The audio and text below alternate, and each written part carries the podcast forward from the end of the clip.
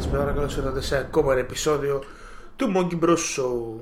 Τι γίνεται, πώς τα πάτε, τι κάνετε; Απορίες. Α, Ε, ναι, ε, Εκπομπής προς το κοινό. ε, θέλουμε να μας μιλάει το κοινό μας. Θέλουμε να μας στέλνει τα μηνύματά του. Πώς είστε αυτές τις μέρες εθνικής ανάτασης; Γιατί είχαμε κάποια γιορτή; Ναι, φίλε. Είχαμε. Δεν είχαμε γιορτή, ρε Μάγα, δηλαδή σοβαρά μιλάς. Εγώ ξέρω ότι Τι άλλο; η 25η Μαρτίου είναι σήμερα που ηχογραφούμε και σήμερα είναι η Παγκόσμια ημέρα ανάγνωσης Tolkien. Και θέλω να μοιραστώ μια ιστορία μαζί σας. Για πες. Λοιπόν, όταν ήμουν Λύκειο, είχαμε, όταν νομίζω ήμουν η Δευτέρα ή η Τρίτη Λύκειο, Τρίτη μάλλον, ε, πορείες και καταλήψεις για κάποιο λόγο. Δεν θυμάμαι, ένας από τους πολλούς λόγους. Λογικό. Ναι. Ε, κάθε... Τέτοια περίοδο πάντα. Όχι για τέτοια περίοδο. Μιλάμε γενικά για... Πάντα υπήρχαν λόγοι. ε, Ναι. Πιο παλιά υπήρχαν πιο σημαντικοί Λοιπόν, λόγοι. εγώ Ή ήταν δεν- τα κινήματα πιο. Εγώ ήμουνα σπασικλάκι. Και διάβαζε όλη μέρα. Πήγαινε. Ξέρεις τι έκανα; Πήγαινα στη βιβλιοθήκη της σχο- του σχολείου. Είχα κάνει κολλητές της καθηγήτριας που ήταν ε, οι υπεύθυνες. Ναι. Και μ, καθόμουν εκεί πέρα όταν όσο οι άλλοι αράζαν ξέρω εγώ καθόταν, καθόμουν εκεί πέρα και διάβαζα στην αρχή και μετά έβαλα σκοπό να φτιάξω την, ε, τη βιβλιοθήκη. Οκ. Τα έβγαλα όλα τα βιβλία από τα ράφια, τα έβαλα με Αλφαβητικά αλφαβητική ή σειρά. ανά γούστο. αλφαβητικά, αλλά Ανά συγγραφέα. χωρίς να είναι, ξέρω εγώ, τε, τέλεια αλφαβητικά. Κατάλαβες. Άμα είναι α, όλα στο α. Ναι, κτλ. οκ. Και αφού το έκανε όλο αυτό, ξέρεις τι έκανα ο Πούστης. Πήγα στον διευθυντή, ο οποίος ήταν πολύ καλός τυπάς. Τώρα είναι και διευθυντής δευτεροβάθμιας, οπότε. Ναι. Ξέρεις, πολύ καλό παλικάρι. Και, τον, και του απαίτησα να μου δώσει 200 ευρώ για να αγοράσω βιβλία για τη βιβλιοθήκη καινούργια. Και μετά δώσε. Και πήγα μόνος μου Και τι πήρες; και πήγα και πήρα. Τότε είχε βγει το καινούριο του Tolkien, το, τα παιδιά του Χούριν, Ναι, το καινούριο σε εισαγωγικά. Ναι. Τα παιδιά του Χούριν που είναι πολύ ωραίο βιβλίο. Φρέσκα γραμμένο. Ναι, ναι. Και το μισό εντωμεταξύ είναι ποίημα. Ναι. Το άλλο μισό είναι το, ί- το ποίημα, Σε- άλλα κομμάτια του ναι. ποίηματο. Α το πούμε μυθιστορηματοποιημένα δοσμένα, ναι. από τον γιο του, τον Κρίστοφερ. Για να γίνει ένα βιβλίο τέλος πάντων. Αγόρασα αυτό, πήρα καμιά 30-40 βιβλία. Και θυμάμαι είχα πάρει Tolkien. Οκ, τώρα φαντάζομαι ότι αυτή η βιβλιοθήκη ακόμα έχει Tolkien μέσα. Πού, σε ποιο λύκειο της χώρας; Τώρα θα αρχίσουν να μας στέλνουν μηνύματα. σε αυτό το λύκειο. Α, Όχι, εγώ λέω για τη Δράμα, τέλος πάντων. Είχα πάρει από το Μανφρέντι που μου άρεσε, το, το διάβαζα πολύ πιτσιρικάς, Μανφρέντι Ιταλός, Ναι. ιστορικά μυθιστορήματα, κάποια είναι ιστορικά, κάποια είναι ιστορικά με ας πούμε φανταστικό twist. Και είχε σκάλωμα ο τύπος πολύ με την Ελλάδα, δηλαδή ε, τα τελευταία του τα έχει βγάλει και ψυχογείος, είχα κάνει review, θυμάμαι η ιστορία του Οδυσσέα, σε δύο part ας πούμε, τη δι- το δικό του take. Είχε πιάσει Αίγυπτο κτλ. κτλ. Θυμάμαι το πολύ, πολύ δυνατό ήταν ο χρησμός, το οποίο γι- Το νομίζω είναι πολύ διαδραματιζόταν γνωστό. Ναι. στο, στη Χούντα. Και είχε φαντασία μέσα. Ήταν fantasy να το πούμε. Ναι, Fantasy. οκ, fantasy. Ναι, δεν θυμάμαι ήταν σε. Όχι, fantasy. Είχε ας πούμε αρχαίους ελληνικούς μύθους μέσα. Κτλ. κτλ. Και ποιο νομίζω ότι ήταν η καλύτερη επιλογή μου; Ποιο; I am a legend. Ζωντανός τρίλος; Ναι. I am legend. Yeah. Όχι, I am είναι- le- Α, ναι, σωστά. I am a legend. Χωρίς I το... am a legend. I Άντρεψε. am a legend. Είμαι legend, σκέτο. Ε, το οποίο το έχει, Ναι, ναι. έχει γίνει ταινία με τον ε, Will Smith και το βιβλίο είναι γαμάτο. Είναι απίστευτο. Μου το έχουν κάνει δώρο και ακόμα δεν το διαβάζω. Έλα ρε φίλε, είναι πολύ μικρό ρε μαλάκα. Το ξέρω, αλλά μου το έχουν κάνει δώρο Είναι και δεν το πάρα διαβάσει πολύ ακόμα. ωραίο Ε, βιβλίο και δεν έχει καμία σχέση με την ταινία. Ναι. Α, Πρέπει, καταρχήν, πρέπει. Ναι, δεν έχει καμία σχέση με όλο αυτό το, την ανάγκη των ε, μεγάλων ηθοποιών να είναι ήρωες. Ναι, Κατάλαβες, κατάλαβα. αυτό είναι το, το σκάλμα. Πήραμε τον Will Smith, πρέπει να τον κάνουμε ήρωα. Πρέπει να τον κάνουμε. Ε, Είχαν δεύτερο τέλο νομίζω στην ταινία που δεν το κυκλοφόρησε, που δεν είναι, είναι όπω το βιβλίο νομίζω. Κάπω πάει όπω το Θα έπρεπε να βιβλίο. αλλάξουν πάρα πολλά για να είναι σαν το βιβλίο. Πάρα πολλά. Και δεν είναι μόνο το τέλος. Α, οκ. εντάξει. Θε να σποϊλάρω.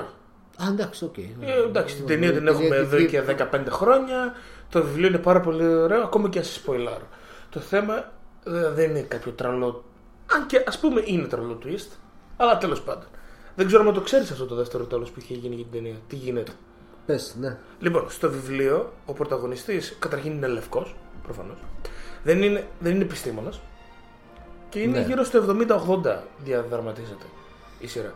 Γίνεται το zombie apocalypse και ένα που μου είχε αρέσει ας πούμε ότι τους βάζαν όλους όσοι έχουν νεκροί στα σπίτια να τα πάνε να τα πετάξουν σε λάκους ναι. ξέρω εγώ, πυρές. Για να μην γίνουν τέτοιο. Και αυτός πηγαίνει, έχει φορτώσει τη γυναίκα και την κόρη που έχουν ήδη πεθάνει. Όχι είπε στο... για να κλέμει μαύρο δάκρυ επειδή πέθανε και έμεινε αυτός με το σκυλάκι και τα λοιπά. Ω, μου δίνεις το σκυλάκι τώρα. Ψ, το είχα ξεχάσει. Λοιπόν, πρόσεξε. και πηγαίνει, πετάει την κόρη μέσα και δεν μπορεί να πετάξει τη γυναίκα του. Είναι σε φάση, δεν μπορώ, α, πονάω ψυχικά και έτσι. Και πάει και την αφήνει σε ένα σαν μαυσολείο, ξέρω εγώ. Πάει σπίτι, μπεκροπίνει, όταν ξυπνάει βλέπει τη γυναίκα του ζόμπι, ξέρω εγώ, ετοιμάζεται να του ορμήσει, τη σκοτώνει. Μ' άρεσε αυτό σαν διαφορά από την ταινία, έτσι, καμία σχέση. Καμία σχέση. Μ' άρεσε. Ναι, σίγουρα. Σίγουρα καλύτερο. Σκυλάκι δεν υπήρχε. Κρίμα. Στο, στην δεν ταινία υπήρχε, μέτρησε το σκυλί. δεν υπήρχε με τον τρόπο της ταινίας. Στην, ε, στην, ε, είναι πολύ καλύτερα στο βιβλίο. Στην ταινία, αν θυμάσαι, αυτός είχε το σκυλί, το σκυλί του που του είχε δώσει η κόρη του, μεγαλώνει και πεθαίνει από Ναι, δάγκωμα. ναι, ναι, ναι, Ωραία. από δάγκωμα. Στο βιβλίο, φίλε, αυτός είναι μόνος του επί χρόνια, μήνες, χρόνια. Είναι μόνος του, μόνος του, μέχρι που βρίσκει ένα σκυλί.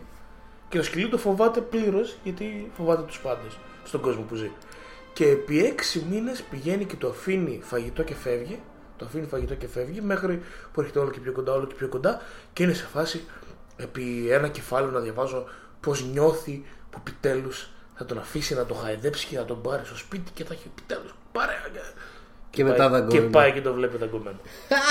ε, Ναι, Καλύτερο. είναι, είναι πιο βαρύ. είναι πιο Καλύτερο. δύσκολο. Απλά το σκηνικό με το σκυλι στην ταινία ήταν καλό. Γιατί ήταν η ταινία μέτρια. δεν διαφωνώ. Έρχεται η τύπισσα με, τη- με το γιο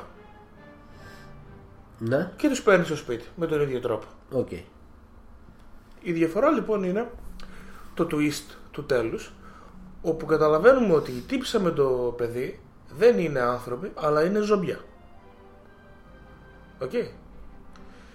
Όπου είναι μυστικοί ε, πράκτορες όπου έχουν έρθει για να μπουν μέσα στο σπίτι αυτού ο οποίος είναι ο τελευταίος ζωντανός άνθρωπος να τον πιάσουν και να τον εκτελέσουν. Γιατί έχουν περάσει τόσα χρόνια τα ζόμπι έχουν ε, χωριστεί, ας πούμε, αυτά τα οποία ήταν ζωντανοί με τον ιό, ήταν ζόμπι και κάναν, με μυαλό, ας πούμε, και φτιάξαν την κοινωνία τους. Ναι. Τα υπόλοιπα ήταν αυτά τα ζόμπι Τα που μυαλό ξέρουμε. που ξέρουμε. Οπότε αυτός που ήταν κλεισμένος και είχε τα ζόμπια γύρω-γύρω, δεν είχε δει ποτέ ε, τα Νοήμων. νοήμων ζόμπι, γιατί φτιάχναν την κοινωνία τους, και αυτοί είχαν μεγαλώσει εκεί πέρα και μετά από χρόνια, κανείς τους δεν είχε δει άνθρωπο. Και μέσα από τα μάτια τους, ο άνθρωπος Φάνταζε είναι κάτι ζόμπι. ναι, κάτι επικίνδυνο ή κάτι της φαντασίας κτλ. κτλ. Ε, και στο τέλος, ξέρω εγώ, τον παίρνουν, έχ- σκάνε σουάτ ζόμπι μέσα, ξέρω εγώ, τον πιάνουν. Τον έχουν μέσα στην πόλη τους, είναι μέσα σε ένα, ξέρεις, σε, ένα, σε μια φυλακή γιατί ετοιμάζονται να τον εκτελέσουν. Ξέρω και έρχεται η, η γυναίκα που τον γνώρισα, έζησε μαζί του, ξέρω εγώ, τον γνώρισε και του λέει ξέρω τι είσαι και δεν είσαι και, α, επικίνδυνος για μας και τα λοιπά, αλλά όπως και να το κάνουμε είσαι ξένος για μας. Οπότε πάρε αυτά τα χάπια και αυτοκτόνησα. Αυτό είναι αυτό που σου δίνω, το Ναι. δώρο για σένα. Αυτοκτόνησα χωρίς να σε κάνουμε θέαμα. Και αυτός βγαίνει στο παράθυρο και είναι από κάτω τα ζόμπια, ξέρω εγώ, να τον κοιτάνε. Όλη η κοινωνία τους, φαντάσου τώρα, μια μεγάλη πλατεία. Και βλέπει αυτούς τον τρόμο στα μάτια τους, αυτό το τρόμο και θαυμασμό του αγνώστου.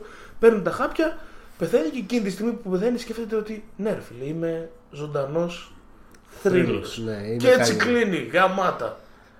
Όχι με τις μαλακίες του τέτοιου που βρήκε τη θεραπεία και καλά και γι' αυτό είναι θρύλος. Ποτέ δεν μας είπε για ποιο λόγο είναι θρύλος.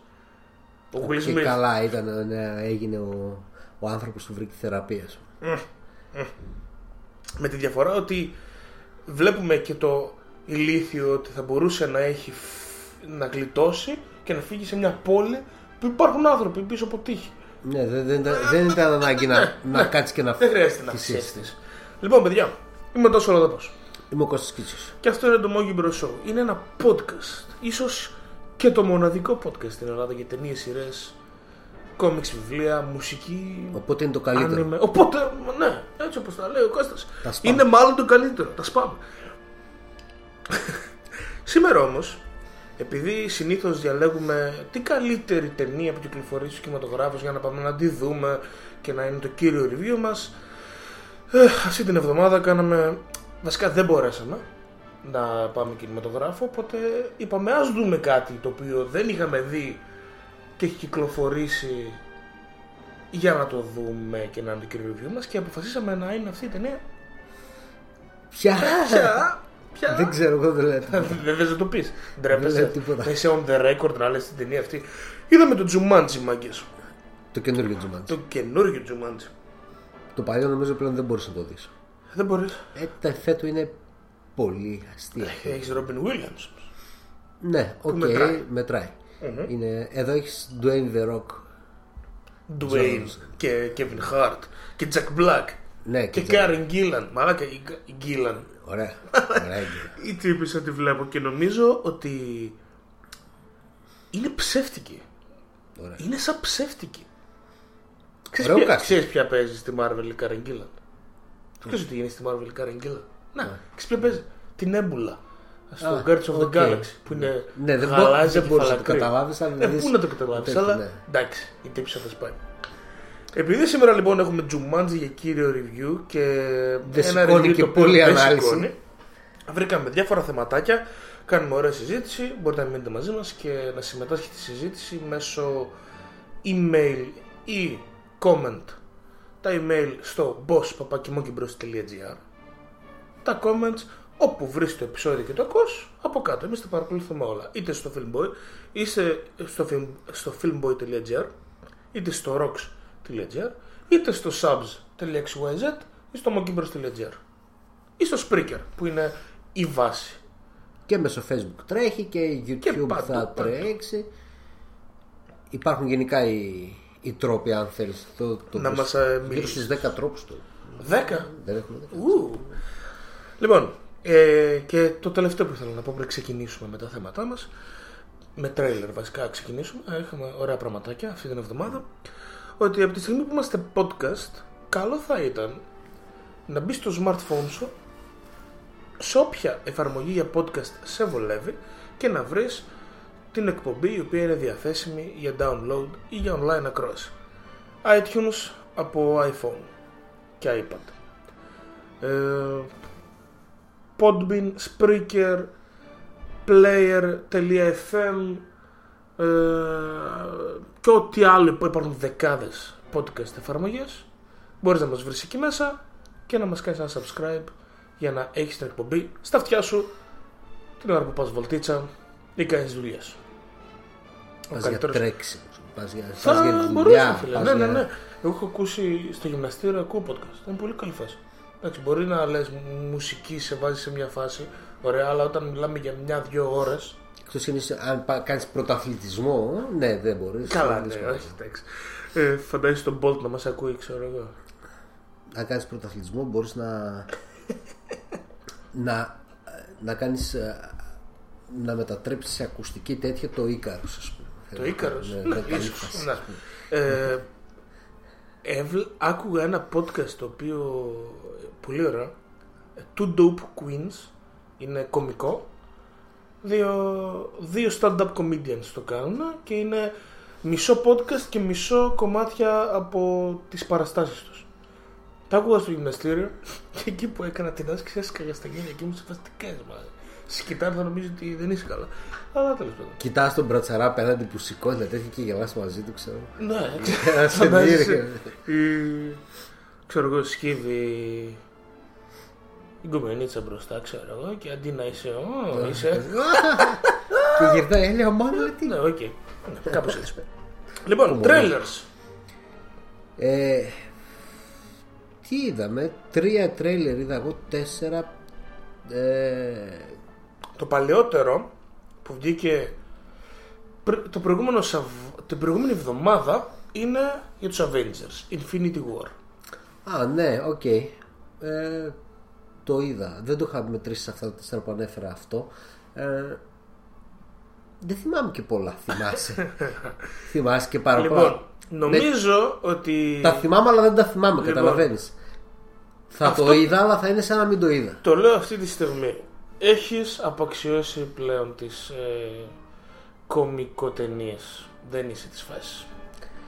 Ε, Νομίζω. Έχει κουράσει λίγο νομίζω. Σε Με, έχει με- με κουράσει. έχει κουράσει λίγο. Ε, όταν θα έρθει η στιγμή θα πάω. Μμμ. Οκ, δεν μπήκα στο Black Panther ακόμα. Δεν πήγες. Να πας. πήγα. Ή να πας ή Θέλω να... να πάω. Το βρεις. Ε, θα πάω στους Avengers, οκ. Πρεμιέρα μάλλον. Και Deadpool, ξέρω εγώ το θα βγει. Το Και καλοκαίρι πότε βγει. Μάιο. Μάιο. Α, στα κοντά. Ε, απλά λίγο με έχει κουράσει η επανάληψη της επανάληψης και κάποια εισαγωγή στην εισαγωγή που κάνουν συνέχεια. Δηλαδή, θα είναι τώρα στους Avengers θα γνωρίσουμε κάποιον καινούριο ήρωα τώρα; Πιστεύω πως ναι. Καινούριο καλό ήρωα. Πιστεύω πως ναι. Και το, του χρόνου, ας πούμε, θα έχουμε την πρώτη ταινία solo, ξέρω εγώ. Πιθανότατα να είναι η Captain Marvel αυτή που θα εμφανιστεί. Α, είναι Με η τη δικιά γυναίκα της του. ταινία. Του, η- του, το αφεντικό της Είναι- εταιρείας.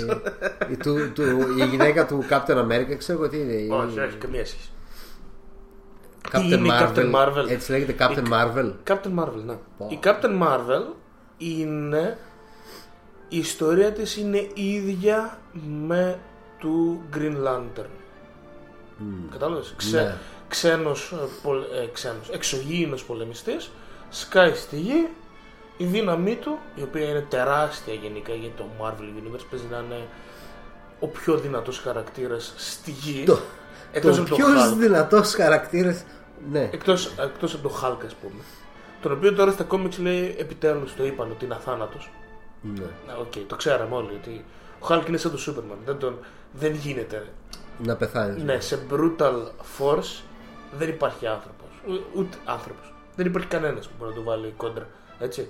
Τις μαλακίες που βλέπουμε στο, στο Thor, το Ragnarok που ο Thor τον είχε ας πούμε ρίχνε στα μπουκετήρια ίσα. και τέτοια. Ούτε καν. Ούτε καν. Τέλος πάντων. Ε, και ξέρω εγώ βρίσκει την ε, τύπισσα αυτή, ε, Carol Danvers, ναι, Carol Danvers, παίρνει τη δύναμη αυτή και γίνεται η Captain Marvel. Εν τω μεταξύ, αυτός ο εξωγήινος δεν είναι Marvel, είναι Marvel με παύλα στη μέση. Ναι. Οκ, οπότε Το κάνουμε. αυτό. Ναι, οκ. Και, Μάλιστα. και είναι ακριβώς. η ταινία της όμως δεν θα είναι στην, ε, στο δικό μας timeline, θα είναι και καλά 90s. Α, πιο πίσω. εντάξει, Οπότε οκ. Και δεν κάποια ξέρω στιγμή θα πώς θα έρθει- το πάνε. Δεν ξέρω, Μάλλον θα Ωραία. είναι μέσα βασικά, βασικός και ο Nick Fury, Samuel Jackson, Ναι. ο οποίος λένε. Έχει καιρό να εμφανιστεί. Ο οποίος, ναι, λένε να του κάνουν CGI νεότερο τη φάτσα. Δεν χρειάζεται. ίδιος είναι εδώ και 30 Ναι, δεν, χρόνια. δεν, δεν αλλάζει και πάρα πολύ ο Σάμιελ. Ναι, ε, μάλλον αυτή θα είναι η μοναδική μεγάλη χαρακτήρας που θα εμφανιστεί. Δεν ξέρω ποιος άλλος. Ωραία. Αυτά. Κοίτα, εδώ στο τρέλερ η αλήθεια είναι ότι είναι καλό το τρέλερ. Καλό είναι. Δεν Είναι μπορεί. καλό. Καλό. Είναι καλό. Δεν είναι... είναι ωραίο, είναι πάνω στο, στο σύμπαν αυτό. Σου δείχνει την. α, την... Κανένα plot point μέσα, τίποτα. Ε, εντάξει, τώρα πόσο plot point να σου Ρε δείξει; φίλε, θα μπορούσε spoiler όλη την ταινία να σου κάνει. Δεν σου κάνει. Μια χαρά. Σου βάζει εικόνες. Ε, δείχνει λίγο και το θόρο του. Κρατάει άλλο με το χεράκι του, το κεφαλάκι του, ας πούμε, και σου λες το, το, το τσακίσει ή όχι. Ε, δεν θα έπρεπε. Ε, ε, ναι, Δεν θα έπρεπε έτσι το- κράκ το να λες, αρχίσει. ε, λίγο τον Iron Man φαίνεται ότι θα τον φάει λίγο ο Iron Man κάπου. Το αλλά πιθανότερο είναι να πεθάνει ο Iron Man, πιστεύω. σε αυτό το μέρος τώρα. Ναι, Ναι. ναι, το πιστεύω.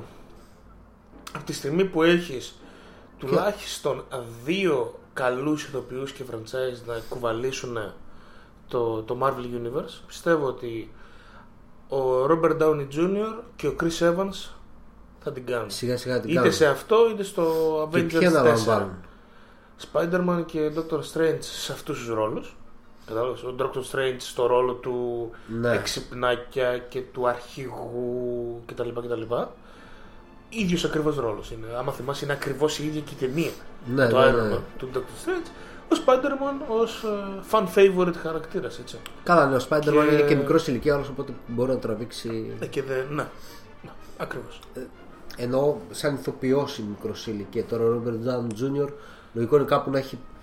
Όχι κουραστεί από τα λεφτά, αλλά ενδεχομένως να θέλει να, να Έχεις κάτσει να κάνει κουραστεί κάτι άλλο. ποτέ από τα λεφτά, Όχι, ναι, ναι, δεν ξέρω. κύριε Κώστα; Δεν μου έχει τύχει ποτέ έχει κάτι τύχει, τέτοιο να ναι. πω κουράστηκα τώρα. Νομίζω ότι αυτός που κουράστηκε με τα λεφτά είναι αυτός που τον πληρώνει. Άσε που Ε, τι παίζει λες; λίγο, πληρώνεται πάρα πολύ. Ακριβώς. Οπότε δεν. Captain America, εντάξει, ποτέ δεν ήταν favorite. Captain δικός μου. America, εντάξει, Οπότε δεν μου νομίζω κάνει ότι ο και Chris μεγάλη Evans εντύπωση. έχει εδώ και πολλά χρόνια πει ότι θέλει να αποχωρήσει. Έτσι και αλλιώς έχει κάνει ήδη δύο franchise με κόμικ χαρακτήρες. Οκ, Θυμάσαι ότι οπότε ήταν ναι, ο- έχει κάνει και ένα ήτανε υπερπετυχημένο. ο- Ο, ο Ναι, δεν Ελάχιστο. ήταν αυτός, ήταν ο... Τι ήταν, ποιος ήταν και Ο το τέτοιος λάστιχο. ήταν, ο Human Torch. Α, ο ε, Φωτιάς ήταν. εντάξει. Φωτιά και λάστιχο. Λοιπόν, άμα Ναι. θέλεις προβλέψεις, θα σου έλεγα ότι ο Μπάκη θα γίνει... Μμμ, Τώρα μου έσκασε η ιδέα. Ο Μπάκη, Λες! ό,τι και να γίνει ο Μπάκη θα είναι υποβιβασμός για το franchise. Γιατί ρε φίλε. Είναι ωραίος. Ο κόσμος το γουστάρει. Ε, Θυμάμαι και μέσα στο Black Panther μόλις τον είδαν στην after credits σκηνή. Γιατί ο Bucky ξέρεις Ναι. είναι στη Wakanda. Όλα, όλοι κάνανε χουχου. εντάξει, Όταν τώρα, λέω όλες εννοώ όλες. Όλες. Α, Όλες. ε, το, το Μα γουστάρουν, είναι. ε, Ξέρεις τι, είναι μακρυμάλλης, Σαν ομορφόπαιδο. Είναι ομορφόπαιδο. Λίγο άπλυτος, Είναι λίγο- λίγο emo. Αυτό που το γουστάρουν. οι fans. Α, το άπλυτο Οι που fans. λέω εγώ είναι το emo που λες είναι. οκ. Ναι, ναι, emo άπλυτος είναι το ίδιο. Ναι. Ε, και άπλητος ήταν, είναι λίγο, πάει λίγο σε πιο true καταστάσεις, σε πιο real thing. Ναι, το ναι, ήμο είναι λίγο Disney τέτοιο. Τέλο πάντων, ναι. είναι για το ίδιο πράγμα μιλάμε. Ναι. είναι, είναι το Walking Dead ας πούμε ο τέτοιος ο... Ποιος; με το crossbow Ο Daryl. ο Daryl ναι αν και είναι game Αυτό, ο ναι, Daryl. είναι. Ε, ρε φίλε, είναι επικό που θα τον κάνουν εκεί. Είναι επικό. δεν ξέρω αν θα τον κάνω Α, λένε να τον, τον φτιάξουμε την άλλη. Την, ε, Ποια. με τα κοντά μαλλιά, πώς τη Με τη λένε. γιαγιά. Εδώ και πέντε χρόνια, ρε φίλε. Walking Dead. την ε, Σάρον. τη, τη Σάρον, Σάρον τη λένε. Την τύπησα. τη, ποια που τα έχει με τον Κινέζο που που πηγαίνει στο σφάζει. ρε. κεφάλι Εγώ θυμάμαι το τελευταίο που την είχα δει να κάνει ήταν που είχε δώσει μπισκότο σε ένα μούλικο χοντρούλι και τον είχε φρικάρει. Ρε. κάτσε όχι τη Μάγκη Όχι, η Μάγκη είναι. όχι τη Ροζίτα Όχι, ρε φίλε. τη Μαυρούλα λες Ποια είναι η Ροζίτα, η Κάρολ. Α, sorry, sorry, Κάρολ. με την Καρόλ Ναι, ρε, η Κάρολ, το ξέρεις η τι- Κάρολ ρε, εσύ, υπάρχει είναι, αυτό το είναι, ship. είναι, είναι η μαμά του ας πούμε Ε, ηλικιακά υπάρχει, υπάρχει ship. υπάρχει σύνδεση τέτοια Μπράβο. Ναι, ο κόσμος γουστάρει. Και εγώ θα γουστάρα, αλλά θα γουστάρα πιο πολύ να το δω. Εγώ θα μπορούσα να ότι σταματήσει να υπάρχει ας πούμε, κάποια στιγμή γιατί Τον έχουν. όχι ο Daryl Τον το Daryl. Walking Dead Α, οκ. Το οποίο το είδες. Το οποίο το είδα ναι Βλέπεις αυτή η σεζόν είναι η 8η. 8η δεύτερο mid season ε, ναι θα τα πούμε μετά. Βέβαια ακούω, όχι, δι- ε. ακούω διάφορα ότι ε, έχουν κατά νου να πάνε έκαναν Walking Dead. Fear the Walking Dead. Έχει σε ένα χαρακτήρα που φεύγει από το Walking Dead και εμφανίζεται δεν φεύγει. Παίζει και στα δύο πλέον γιατί το Fear διαδραματίζεται στη- στην αρχή της έξαρσης Οπότε μπορεί να παίξει εκεί και να εμφανίζεται ταυτόχρονα στο Walking Dead απλά είναι σε διαφορετικά timelines. Είναι αυτός με το. Στις γειτονικές ξύλινο τέτοιο. πολιτείες, ας πούμε, είναι εκείνος ο Μόργαν ο Μαυρούλης. Ε, και σκέφτονται να το επεκτείνουν, να δούνε πώς έγινε εδώ η φάση όλη η Καναδά μεριά, ξέρω εγώ, βόρεια δηλαδή. Γιατί νότο έδειξε στο Fear, μετά να το πάμε και Ευρώπη, ξέρω εγώ και Θεέ κάπου μου, στο ρε διάστημα. φίλε. Δεν ξέρω πού άλλο μπορεί να Όχι, το πάμε. Όχι, όχι. Κοίτα, το ότι μπορεί να έχει χάσει ένα 20, 30, 40% τηλεθέασης δεν σημαίνει ότι δεν είναι στην πρώτη τριάδα, ξέρω. Σωστό και αυτό. Μπορεί να είναι και πρώτο πάλι. 5 εκατομμύρια κόσμο να έχασε σε κάθε επεισόδιο, μένουν άλλα 10. Ε, το βλέπει πολλοί κόσμος. Ε, η αλήθεια είναι δίκαιτα έχασε με τα χρόνια.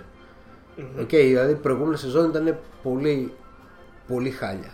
Αυτή η σεζόν Και αυτή η σεζόν ε, πάσχει από το ίδιο πρόβλημα που έχουν οι προηγούμενες. Ότι είναι στο ίδιο, έχουν τον ίδιο κακό, ασχολούνται με τις ίδιες Ακόμα ο μαλακίες. Negan, ναι. Είναι ακόμα Ζει. ο Negan, οπότε δεν αλλάζουν η περιβάλλον. τίγρη ζει. Όχι, τίγρη τον ήπιε. Έλα ρε μαλάκα, το μόνο ωραίο πράγμα ήταν. Τον ήπιε η τίγρη Ε, τον ήπια 25 Φεβρουαρίου ο γιος του Ρικ. Εντάξει, αυτό το είδαμε. Ναι. Ναι, όποιος δεν το είδε να ξέρει, ξέρω, Το έχεις είδα, φάει ναι, ναι. spoiler τρελό, αλλά άμα δεν βλέπεις Walking Dead από.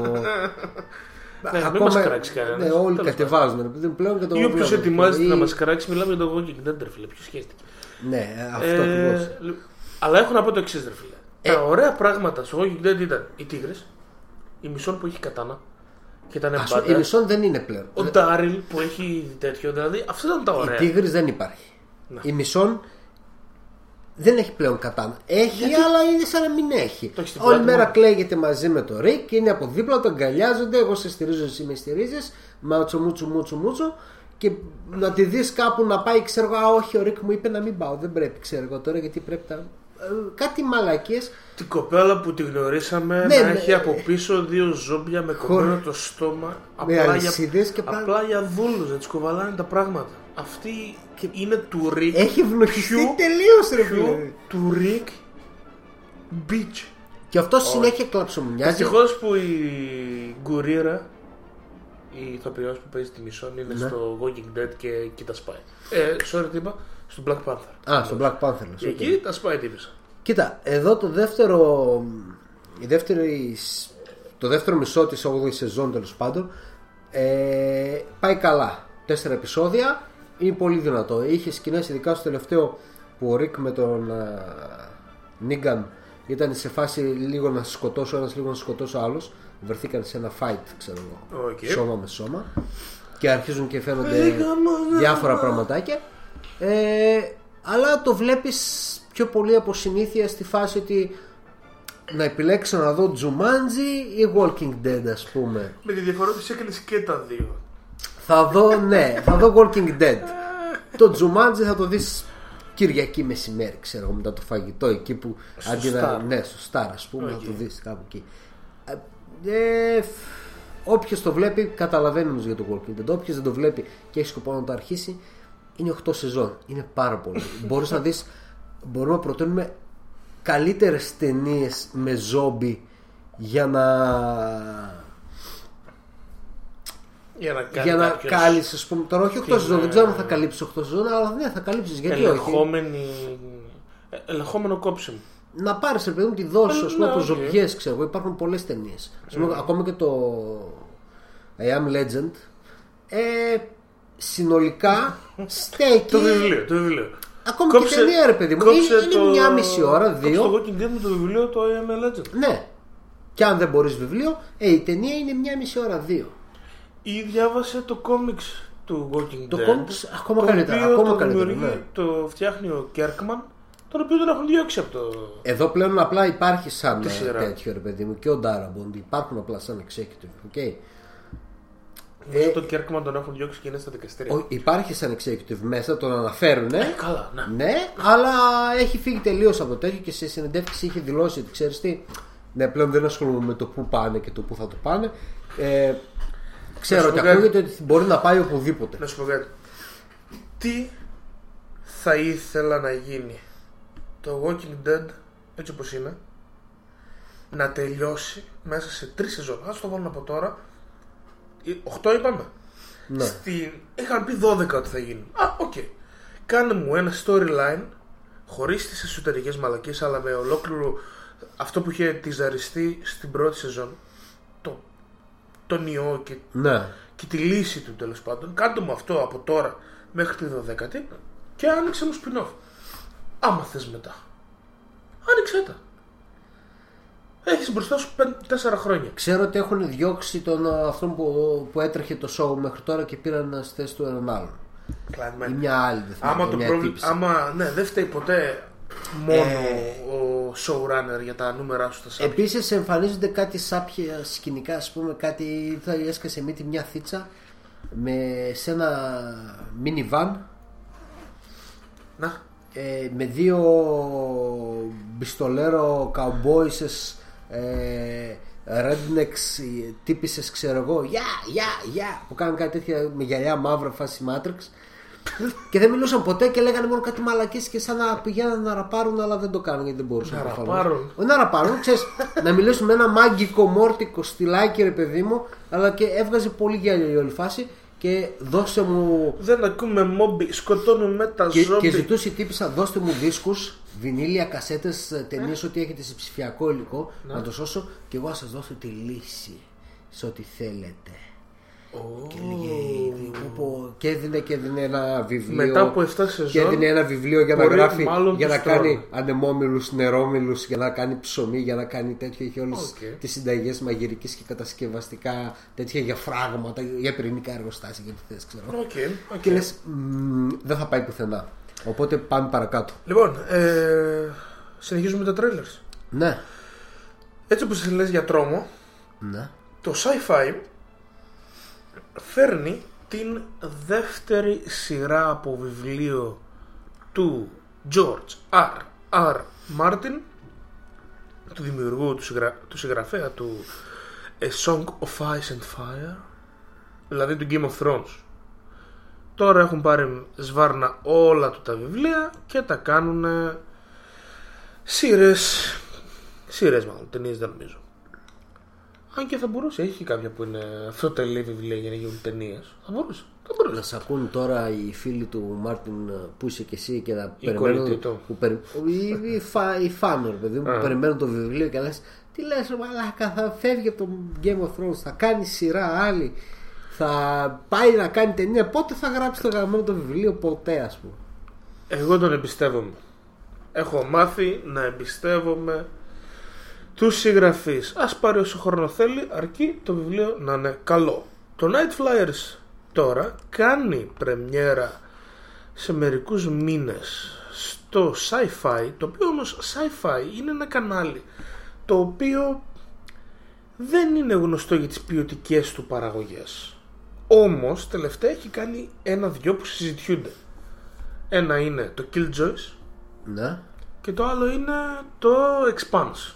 Οκ, το Expanse νομίζω το βλέπεις. Ε; Ε, ναι, είμαι κάπου στη δεύτερη σεζόν στα μισά. Το Expanse είναι μια πάρα πολύ καλή παραγωγή και μια σειρά που μόνο στο Syfy θα μπορούσε στο, ναι, στο sci-fi το κανάλι θα μπορούσε να δημιουργηθεί. Έχει ωραίο cast, ας πούμε φαντάζομαι ότι η πρωταγωνίστρια η οποία είναι από τον, από τον Άρη, στρατιωτικός και καλά από, το, από τον Άρη, είναι Λατίνα. Η τύπησα η οποία είναι η μεγάλη πολιτικός η οποία είναι πρωταγωνίστρια από τη γη είναι από το Ιράν Okay.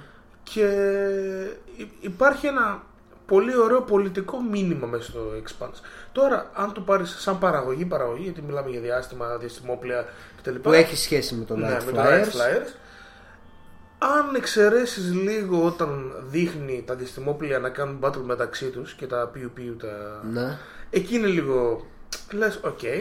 Αλλά όλο το υπόλοιπο όταν είσαι μέσα στα διαστημόπλαια, όταν είσαι μέσα στους πλανήτες, Είναι η παραγωγή καλή. είναι μια χαρά. Τώρα εδώ από ό,τι είδα και στο τρέιλερ, το οποίο δεν είναι τρέιλερ, είναι κάτι σαν ε, teaser ε, με behind the scenes σκηνές. Α, ναι, μια πρώτη ματιά Ναι, ξέρω. ναι, σε- ναι.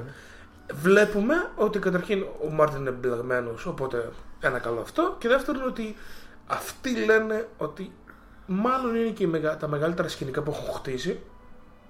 Οπότε πάμε για καλή παραγωγή. Θέλουν αυτοί να φτιάξουν κάτι που να τραβήξει το κοινό με το όνομα του Μάρτιν, αλλά να μείνει επειδή είναι μια καλή παραγωγή. Αυτό. Ε, Πάντως ο Μάρτιν δεν εμπλέκεται στο σενάριο. Καθόλου. Λόγω συμβολαίου που Ε, ναι. εμπλέκεται έχεις με το στο HBO σενάριο. πήρανε τώρα. Ναι, από ό,τι διαβάζω ρε παιδί μου ότι. Από τη στιγμή που το έχει γράψει αυτό στο σενάριο. Ναι, Ναι. διασκευά... το Ναι, Syfy ναι, ναι, διασκευάζει τα 10, πόσα 10 επεισόδια θα είναι. Το φθινόπωρο έχει πρεμιέρα. Εγώ λίγο που είδα το, το, έτσι, το τρέιλερ λίγο σε Event Horizon μου έκανε. Μμμ. Ένα, μια χοροριά πολύ αδικημένη έτσι, space, space horror φάση μετά το Alien είναι από τα καλά δείγματα. ε, εντάξει θα σου θυμίσει πάρα πολλά πραγματάκια δεν ξέρω ακριβώς το story τι φάση είναι Δεν νομίζω ότι ξέρει κανένας. Οπότε- Αν δεν έχει διαβάσει το βιβλίο. Αλλά εντάξει, εγώ. δεν ξέρω αν έχει πιστεύω- πλάσματα, αν έχει τέρατα, αν έχει, Θα έχει. φαντάσματα, αν είναι ε, ε, τρελαίνεται κάποιος ξέρω εγώ από το crew και γίνεται Αυτό που λέει η περιγραφή της ε, σειράς είναι ότι φτάνουν στα όρια του ηλιακού συστήματος και βρίσκουν εξωγήινη ζωή. Και αρχίζει το, Μάλιστα. το θριλεράκι του πράγματος. Βλέπουμε, φίλε, από τη στιγμή που Οκ, έχει. ναι, ναι, ναι. Α, Ο Μάρτιν ξέρει να κάνει πολύ ωραία. Πάει πλότα, ας πούμε. Προς ωραία. horror Ναι, μονοπάτια. Εμένα μου αρέσει αυτό γιατί δεν βλέπω τα τελευταία χρόνια κάτι καλό σε horror σε σειρα Δεν έχω δει κάτι καλό σε horror. Σε θρυλεράκι ναι, αλλά σε σειρά horror δεν θυμάμαι κάτι, ρε παιδί μου. Να πω ότι. Μμμ. Να τσεκάρεις αυτό ρε, εσύ, που έχει βγάλει το. το sci-fi πάλι. Ποιο; Ναι. Α, δεν θυμάμαι πώς το λένε. ρε, Εσύ, το. Στο... Α! Δεν θυμάμαι. Είναι μια ανθολογική, δεν ψάχνω μετά. Α, οκ, οκ, κατάλαβα. Ναι, ναι, κατάλαβα. Το έχω δει, αλλά δεν με Οκ. έπεισε τόσο πολύ. Σε άλλα τρεϊλεράκια είχαμε το Deadpool, το οποίο έκανε πρεμιέρα του πρώτου κανονικού του τρέιλερ. Και για πες, για Αυτό, πες. αυτό ήταν ωραίο, αυτό έχει Αυτό ήταν χαβαλέ. ωραίο, φίλε. Αυτό ήταν ωραίο και κρα... έχει. Δεν θέλω να είναι μόνο αυτό. Στη φάση ότι να είναι μόνο αυτό το πετυχημένο στο Deadpool το 2. Γιατί από αυτό που είδες, είδες πολύ ωραίες ατάκες και σκηνικά που μάλλον θα είναι και στην ταινία. Γιατί μερικές φορές δεν είναι όλα. Ό,τι βλέπεις στην ταινία κάτι κόβεται. Για αρχή έχουμε τα βασικά κομμάτια τη, του- της ιστορίας του, δε, της δεύτερης ταινίας και μου αρέσει έτσι όπως το πάνε. Καταρχήν άμα θε- νομίζω ότι θα συμφωνήσεις αλλά το πιο αδύναμο σημείο της πρώτης ταινίας ήταν ο κακός. Ναι. Τον θυμάσαι καν ποιος ήταν; Ο κακός στην πρώτη ταινία ήταν. Ήταν ο Ξανθούλης που Α, έπαιζε, ναι, που του έκανε. ένα- Ε, ναι, οκ. του έκανε τα βασανιστήρια Του και έκανε τα τα λοιπά. βασανιστήρια και Αυτός τα λοιπά. ήταν ε, από τα κόμιξ ο Άγιαξ. Οκ, ε, Άγιαξ, Άγιαξ, ναι. σαν την ομάδα. ναι. Οκ. Ο Αίαντας. Που Η λέμε. Άζαξ. Άζαξ δεν το λέμε. Το λέμε Ναι, μόνο. άμα Άμα, δεν μπορούσε να άμα έπαιρνες διαβάσεις, τη μάπα του ναι, και καθάριζες ναι, στα τα παράθυρα θα μπορούσε να τα. Λοιπόν, αυτός ήταν αδύναμος. Και σαν ηθοποιός και σαν. ε, και σαν κακός σε αυτή την Ναι, ταινία. δεν τώρα, είναι κάτι άλλο. τώρα που έχουμε τον ε, Cable, Ο ο Cable οποίος δεν δεν είναι είναι κακός. κακός. Ακριβώς. Έχουμε το εξής. Ο Cable πάντα ε, το story του είναι ότι πάει πίσω στο χρόνο για να προστατέψει και να αλλάξει την κακή, το κακό μέλλον. Ναι. Πάντα αυτό κάνει. Πάει πίσω, προσπαθεί να σώσει ξέρω εγώ, κάποιον ή να αλλάξει κάτι ή να σκοτώσει κάποιον. Τώρα αυτό που θέλει να κάνει είναι να βρει τον, ε, το παιδί το οποίο μάλλον στο μέλλον θα τα γαμίσει τα πάντα όλα κάπως ή θα το χρησιμοποιήσει κάπως ή θα, κάποιος ή θα γίνει κακός για να κάνει καλύτερο το δικό του timeline. Ωραία. Το οποίο παιδί. Το οποίο παιδί είναι ο γαμάτος τυπάς από το Hunt for the Wilder People. Δεν θυμάμαι πώς το λένε. Ντένισον νομίζω είναι το Denison, επίθετό του. ναι. Denison. Τα σπάει ο άνθρωπος φίλε. Άμα έχει το ίδιο στυλάκι, που μάλλον θα το έχει. Νομίζω ε, θα του θα μείνει, έχει με τα θα κολοδάχτυλα. του μείνει το Ναι. ίδιο στυλάκι, ναι. Ελπίζω να λέει και ατάκες από το και στίχους του Tupac. Ε, ωραίο φαίνεται το τρέλερ. Ναι. Και στα fights του και καλά. Γιατί φαίνεται ότι δεν λυπούνται ούτε το αίμα.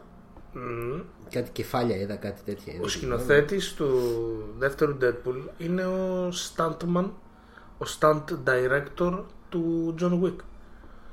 Αυτόν πήραμε. Να. Α, οκ, ναι, τότε Ε. έχουμε, έχουμε ένα trust περισσότερο Οκ, στο τέτοιο γιατί ναι. ήταν α, πολύ στυλάτα και cool τα τέτοια τα που Οπότε είχε το John Wick. τι θέλουμε, θέλουμε ένα καλό σενάριο όπου ο Ryan Reynolds είναι co-writer πλέον επισήμως Ωραία αστεία και μια πολύ ωραία σκηνοθεσία στο κομμάτι του, της δράσης και θα είμαστε jet. Φαίνεται ότι Θα είμαστε jet. Ναι, πάει. ε, Ο Ντομέξι αδικημένος ήταν πιο παλιά ο Reynolds.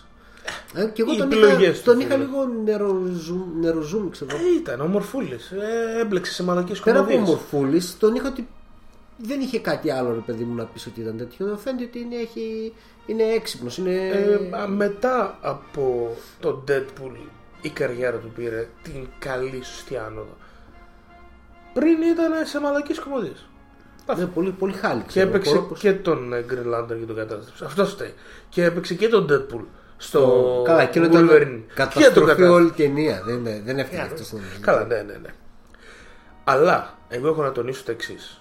X-Force για αρχή. Terry Crews. Έσκασε μύτη Terry και έκανε, και έκανε χαβαλέ η Γκάλ Γκαντότ. Γκαντότ στον Ράιν Ρέινολτς φάση ξέρω εγώ μου πήρε στο ε, μου πήρε στο Τη στάση, τη ε. στάση λέει της μάχης και τα λοιπά που Ναι, κάνει θα μπορούσε να το μετοχή. πει και ο Πάνθερ. ψιλο Όλοι το ίδιο κάνουν. χαβαλεδιάζουν ξέρω Ε. στο τέτοιο καλή φάση Ε, Terry Terry Crews, Crews, ναι. φίλε. Terry Crews είναι απίστευτος και πολύ ωραίος κωμικό. Παίζει να είναι. Αυτός είναι αδικημένος, ρε φίλε. Αυτός είναι αδικημένος γιατί ας πούμε πώς έχει κάνει τέτοια τεράστια καριέρα ο. ο Ροκ, ας πούμε. ε, εντάξει Και ο Κρούζ. πουλάει καλύτερα ο τέτοιος Ναι, η αλήθεια είναι ο αυτή. Ροκ έχει και, το, εμφ- και την εμφάνιση του τέτοιου και πουλάει καλύτερα Λοιπόν, τσεκάρετε το Deadpool, βγαίνει και σε Bill δύο- Skarsgård Και- Ναι, αυτός εντωμεταξύ δεν πέταξε ούτε ατάκα. Απλά τον ποιον είδαμε. κάνει; Ε, δεν έχει χαρακτήρα, γιατί δεν έχει αναφερθεί, ανα- γιατί ανακοινωθεί. δεν ξέρουμε. Α, οκ. Ποιον θα κάνει. Οκ. Ο Skarsgård είναι αυτός που έπαιζε τον... ε, Τον Τον clone, clone στο στο It. ναι. ε, άλλο τρέιλερ νομίζω δεν έχουμε. Έχουμε, έχουμε την Τροία. α, Την Τροία. Fall of a City. Είδαμε το full trailer το πρώτο. Η σειρά έχει παίξει στο BBC. Γιατί είναι, Έπαιξε. είναι BBC παραγωγή. Α, Παίζει ναι. BBC και μετά κάνει την παγκόσμια, Α, οκ, δεν το το ξέρω. παγκόσμιο το έπαιξε. release μέσω του τέτοιου. Και τι; Έχει 70% στο Rotten Tomatoes. Ναι. Εγώ όταν το είδα είχε 10 κριτικές. Σε φάση 7 στους 3 το γουστάραν. Οκ, ναι. Το audience score με το κοιτάς γιατί Το average rating, ναι. δεν Αυτό, υπήρχε, α, κάτω που το είδα δεν υπήρχε κανένας. ε, δεν έχει τέτοιο. Ναι. αυτό ακόμα. Λοιπόν, ε, τι είδα από, τη, από το τρέιλερ; Ήθελα να δω λίγο πιο πολύ τις, τε- τα, τις κοντινές μάχες. Ωραία, γιατί αν έχεις τον Αντιτοκούμπο στον πρώτο του ρόλο ως ε, ηθοποιός θέλεις να δείξεις πιο αθλητικό ας πούμε τον ε, τους ήρωες σου. Ο Αχιλέας πρέπει να είναι γρήγορος και τεχνικός. Ωραία. Να μπορεί να ντριπλάρει. Να μπορεί να κάνει προσποιήσεις σε τρεις και να καρφώνει. Ωραία. Οκ. Τώρα δεν ξέρω αν έχει τριποντάκι. Δεν ξέρω πώς θα πάει με το ακόντιο. Αν και τα πήγαινε αρκετά καλά στο, στο βιβλίο. Κοίτα. ε, Και μόνο που θα μου πει, άμα με ρωτήσει, θες να δεις μια σειρά, μια ταινία για την Τροία ή για οποιοδήποτε μυθολογικό, αρχαίο, ελληνικό, κάτι ξέρω εγώ, ή θρησκευτικό που μιας που βγήκε μια Μαρία Μαγδαληνή, δεν την ξέρω την κυρία ποια είναι τώρα στο σινεμά. Μαρία προχθές, Μαγδαληνή. ναι. Η γκόμενα του Τζίζους. Έλα μου που ήταν η γκόμενα του Τζίσου. Γκο- δεν το ξέρεις. Δεν μου κάνει και πολύ να το δω ο- και μάλλον δεν θα το δω γιατί τα βαριέμαι αυτά τα σ- σανδάλια τύπου περιπέτειες ξέρω εγώ. Ε, απλά Κάπου- και μόνο επειδή κάπου δεν θα υπάρχει δεις- κάτι να δεις ας πούμε. Κάπου θα δεις ότι υπάρχει πολύ naked stuff. Οπότε υπάρχει κάτι να δεις. Ε, ε, μπορώ να βρω πολλά περισσότερα πράγματα με naked stuff. από το- Σπαρτάκους την τρία. έβλεπες; Όχι. Ξέρω, έχω δει κάποια στιγμιότυπα, ρε παιδί μου, ξέρω. Εντάξει, δεν θα είναι έτσι, Ναι. προφανώς. Κοίτα, εγώ... Εγώ να είναι BBC. BBC δεν είναι, είναι. Ναι, BBC, εντάξει. Αποκλείται να είναι αυτό σαν τους Σπάρτακους. Ναι, προφανώς. Ο Σπάρτακους ήταν ένα κακό 300 με πολύ και πολύ μεγάλα pay. Ναι. Κοίτα, εδώ θα έχει ενδιαφέρον το. Κάποιοι γκρινιάξαν, θα μου πεις τώρα, δεν, έχει, δεν αξίζει καν να το αναφέρω εγώ νομίζω ότι αν κάποιοι γκρινιάξαν γιατί τον Αχηλέα, το Αχηλέα δεν τον παίζει μαύρος. Και το Δία. Και το Δία τον παίζουν μαύροι Αυτό θα ηθοποιοί. πιο πολύ θέλω να το Δία μαύρα. Ναι. Το να γκρινιάζουν κάποιοι, αυτοί οι κάποιοι που μπορεί να γκρινιάξουν είναι αυτοί οι ίδιοι που ε, τη μία μέρα λέγανε ας πούμε ε, όπλα στο γήπεδο με τίποτα ξέρω εγώ, ντροπή και έσχος και την άλλη μέρα που τους έλεγε άλλος βαπόρια με ντράγκια στον αθλητισμό Έλα ρε τώρα αυτό είναι προβοκάτσια δεν υπάρχει τίποτα τέτοιο Οκ. ξέρω εγώ και πάμε να πάμε στην 25η τώρα να φάμε τα ψαράκια μας και τα τέτοια μας Yep. Και πάμε να πάρουμε και την Τουρκία μαζί γιατί έτσι Αυτό. μαμά κρύος θα φτιάξουμε ένα τσάι ξέρω ή ξεμάτια εσένα οπότε όλη αυτή είναι μια συνομοταξία που δεν μπορείς να την πιάσει από κάπου και να την βάλεις. Κοίτα, από τη στιγμή που έχουν κάνει casting τους θεούς, το πράγμα θα είναι φάνταση. Ωραία. Τώρα σου μιλάω τι θα ήθελα να δω εγώ. Οκ, να δούμε το- να- πώς θα Ε, ήταν καλό. Είναι σε fantasy σκηνή. Αφού έχει το Δία, έχει casting το Δία, ρε πως, τι. Fantasy είναι το πράγμα. Στη, στο... Γιατί το βλέπω action history war, ας πούμε, στην περιγραφή, ξέρω εγώ το τέτοιο. Δεν ξέρω μα υπάρχει. Έχω τον Πάρι, τον Μενέλαο, ο Διομήδης, ο, ο Άζαξ ή ο Άγιαξ. Ο Αίαντας, Ο Αίαντας, ο Αχιλλέα, Αγαμένονα, Αφροδίτη, Ανδρομάχη, Έκτορ, ο Πάτροκλο, Ήρα, ορίστε. η Ήρα. Έχεις καθένα- την Ήρα, έχεις το έχεις Zeus. έχεις το- Έχεις και το Δία. η Αθηνά. Οκ, εντάξει. Ξέρεις ε, κάτι, και fantasy ξέρεις τι βλέπω. Ε, ότι ο τέτοιος, ε, πώς το λένε, αντί να κράζουμε όλοι που είναι μαύρος ο Αχιλλέας, εγώ βλέπω ότι και η Ελένη δεν είναι τόσο ωραία. Σοβαρά, τι είναι μιλάς, αυτό; δεν είναι τόσο Πώς ωραία. Πού- Πού είναι η γίνεται; Ελένη; Ποια είναι η Ελένη; Κάπου κάτω, κάτω, κάτω. Μάλλον θα παίζει, θα λέει δυο τάκες. Θα έχει δουλειά. Χέλεν, Χέλεν, φίλε, Χέλεν. Πού είναι ρε, εσύ; Δεν ξέρω. Δεν είναι καν στο τέτοιο, θα έχει δουλειά. Α, Χέλεν, για να δούμε. Για να δούμε. Η Μπέλα Η ωραία Ελένη. έχει ωραία μεγάλα μάτια. Ωραία. Κομπλέ είμαστε. Θα πάρουμε μια φωτογραφία όμως, κάνουμε και να δούμε. Τώρα τι κάνεις ρε Που γόρι μας μου; δίνει Ο Νέρ κάθισε Το... και κάνει, ναι, παίρνει κανονικά θα μάτι από δούμε, την ναι, ωραία ναι, Ελένη. Κάτσε, πρέπει να δούμε. Οκ, οκ, εντάξει, Όχι, δεν, δεν είναι όχι. άσχημη. Δεν Τώρα είναι άσχημη, έχει- αυτή εδώ, αυτό εγώ ας πούμε μπορώ να κάνω ένα συλλαλητήριο. Αυτή εδώ πέρα αξίζει να πολεμάει ο ελληνικός λαός α, 10 χρόνια έξω από την τρέα για αυτή την κόμενα. Γιατί όχι, ρε φίλε; Γιατί; Ξέρω εγώ να μην είναι τουλάχιστον... Ε, Κάτσε να δούμε. εντάξει, θέλεις εντάξει, να πεις εντάξει. στον κόσμο τι πάτησες αυτή τη στιγμή στο Εντάξει, τέτοιο και- κοίταξε, γιατί δεν αξίζει; Δεν καταλαβαίνω Οκ. για ποιο λόγο δεν αξίζει. Να είναι αυτή η ωραία Ελένη. Μάλιστα. Οκ. Μια χαρά αξίζει. Να ενημερώσουμε στον κόσμο ότι.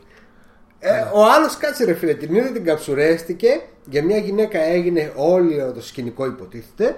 Και σύμφωνα με Ωραία. την αναζήτησή Δεν σου, πρέπει να, να, άξιζε. να, να δω αν άξιζε για να γίνει όλο το σκηνικό. Δεν έγινε πόλεμος ολόκληρος για μια γυναίκα. Δεν πρέπει να δω αν αξίζει. Μμμ. Πρέπει. Το είδαμε αυτή η ιστορία. Το είδαμε. Είδαμε Ε, τουλάχιστον δύο λόγους. Ναι, οπότε. Ένα δεξί και ένα αριστερό λόγο. Ωραία. ε, Λοιπόν, πότε βγαίνει. τι α, θέλω βγήκε. να δω. Να σου πω, πες, για να πες, το πες. λήξουμε με την Ναι. τρία. Αν δώσουν ένα ωραίο πολιτικό, οικονομικό λόγο που γίνεται ο πόλεμος okay, να έχεις αυτό από Δεν πίσω νομίζω, αλλά θα μπορούσε γιατί είναι η BBC, ναι. Ναι. Να έχεις ε, σε, να έχεις καλούς ηθοποιούς στους ρόλους του Αγαμέμνονα του Αχιλέα. Ο Αχιλέας είναι γνωστός ο ηθοποιός, αυτός είναι ο Γραφιάδες μπορεί να έχεις καλούς. Γραφιάδας, έχει τον Όμηρο, έχει credit στο... είναι σενάρια. Ναι, ναι, Είναι ναι. executive. και στον Οδυσσέα. Οκ. Ο Οδυσσέας είναι σημαντικός, γιατί είναι αυτός που είναι ο, ο έξυπνος της φάσης. Ναι. Ωραία. Να έχεις καλούς και Πρίαμο πάρει Έκτορα. Οκ. Ο Πάρης πρέπει να είναι μαλακισμένο κωλόπαιδο. Ωραία, που στα αρχίδια του μου, όλα για την κόμμεν. Ο Έκτορας πρέπει να είναι καλός αδερφός και καλός μαχητής και καλός πρίγκιπας. Θα γίνει καλός βασιλιάς. Η Κασάνδρα, ας πούμε. Η Κασάνδρα πολύ ωραίος χαρακτήρας. Ξέρεις ποιο- η Κασάνδρα έχει βγει και τέτοιο αρέσει, γνωμικό που λένε. ε, Ξέρω εγώ. Αχ, πώς το λένε, ρε γάμο το. Σαν παροιμία φάση. Μην κάνεις... σαν- μ. Ω, Δεν το, δεν το έχω. Είναι η φάση ότι η Κασάνδρα πάντα είναι αυτή που σκέφτεται κακά πράγματα. Όχι που σκέφτεται, η Κασάνδρα ήταν. Ε, ε, medium, ρε. Πώς, Ναι. πώς το λένε. τώρα, στα Psychic. αρχαία. Ναι. Ε, Στα αρχαία, psychic. Psychic ήταν στα αρχαία ελληνικά. Πώς είναι, ρε. Μάντη. Μάντη. Ήταν μάντη. Psychic. Έβλεπε οράματα, ας πούμε, από τον Θεό. Ναι. Τους Θεούς. Ναι. Και εκεί που νομίζαν όλοι χα- χαιρόντουσαν για την νίκη, αυτή έλεγε «Α, α, Μαλακία θα σφαγές και γίνει». Μαλακίες και ναι, ναι, ναι. Και του λέγανε Άντε ρε, Κασάνδρα από εδώ. Μη, μη κασανδριάζεις. Και είχε δίκιο. Μάλιστα. Εκεί θέλω καλούς χαρακτήρες για να υπάρχει. Για να ξεφύγουμε λίγο από το ότι ο Αχιλέας κάνει τον battle με τον Έκτορα, ας πούμε, και είναι ωραίο να το δεις αυτό. Ωραία, η δράση. Οι χαρακτήρες μεταξύ τους έχει τόσους πολλούς ωραίους χαρακτήρες μέσα. Το. Κατα... Μέσα στο. Κατάλαβα, τέτοιο. κατάλαβα, Ο Αγαμέμνονα, ο οποίος. Επειδή είναι η παραγωγή του BBC, έχεις μια ελπίδα νομίζω ότι θα δεις κάτι τέτοιο. Μόνο και μόνο γι' αυτό. Αν δεν ήταν παραγωγή του BBC, δεν υπήρχε ελπίδα. Θα έβλεπες Αμερικανιά. Ναι. Αλλά αν δεν το δούμε, δεν ξέρω. Και δεν ξέρω πότε θα βγει προς τα δω μεριά. Αν θα το βάλει καλά Netflix ή κανένα. Δεν ξέρω ποιος το. Μα δουλεύει, Τρακίτσιο. Τι; Δεν βλέπεις στα Ιντερνετ σου. Το Netflix, 6 του μηνός. Ναι. Σε δύο εβδομάδες, προφανώς. Ναι. Α, ωραία. Αυτά. Μάλιστα, ωραία. Λοιπόν, τι λες, ακούσουμε κανένα τραγούδι; Μμ; Ε, Κάνουμε βάζουμε, ένα ναι, διάλειμμα; βάζουμε. Βάλε, ε, ποιο ήταν αυτό το. Το τι ωραίο. έσκοπο, το ωραίο, το ωραίο. Λοιπόν, Που μου πέταξε προχθές που λες. Καταρχήν να πούμε ότι αυτό που ακούμε σε αυτή την πολύ ποιοτική εκπομπή σαν ε, background είναι η ενάτη συμφωνία του Μπετόβεν. Έτσι.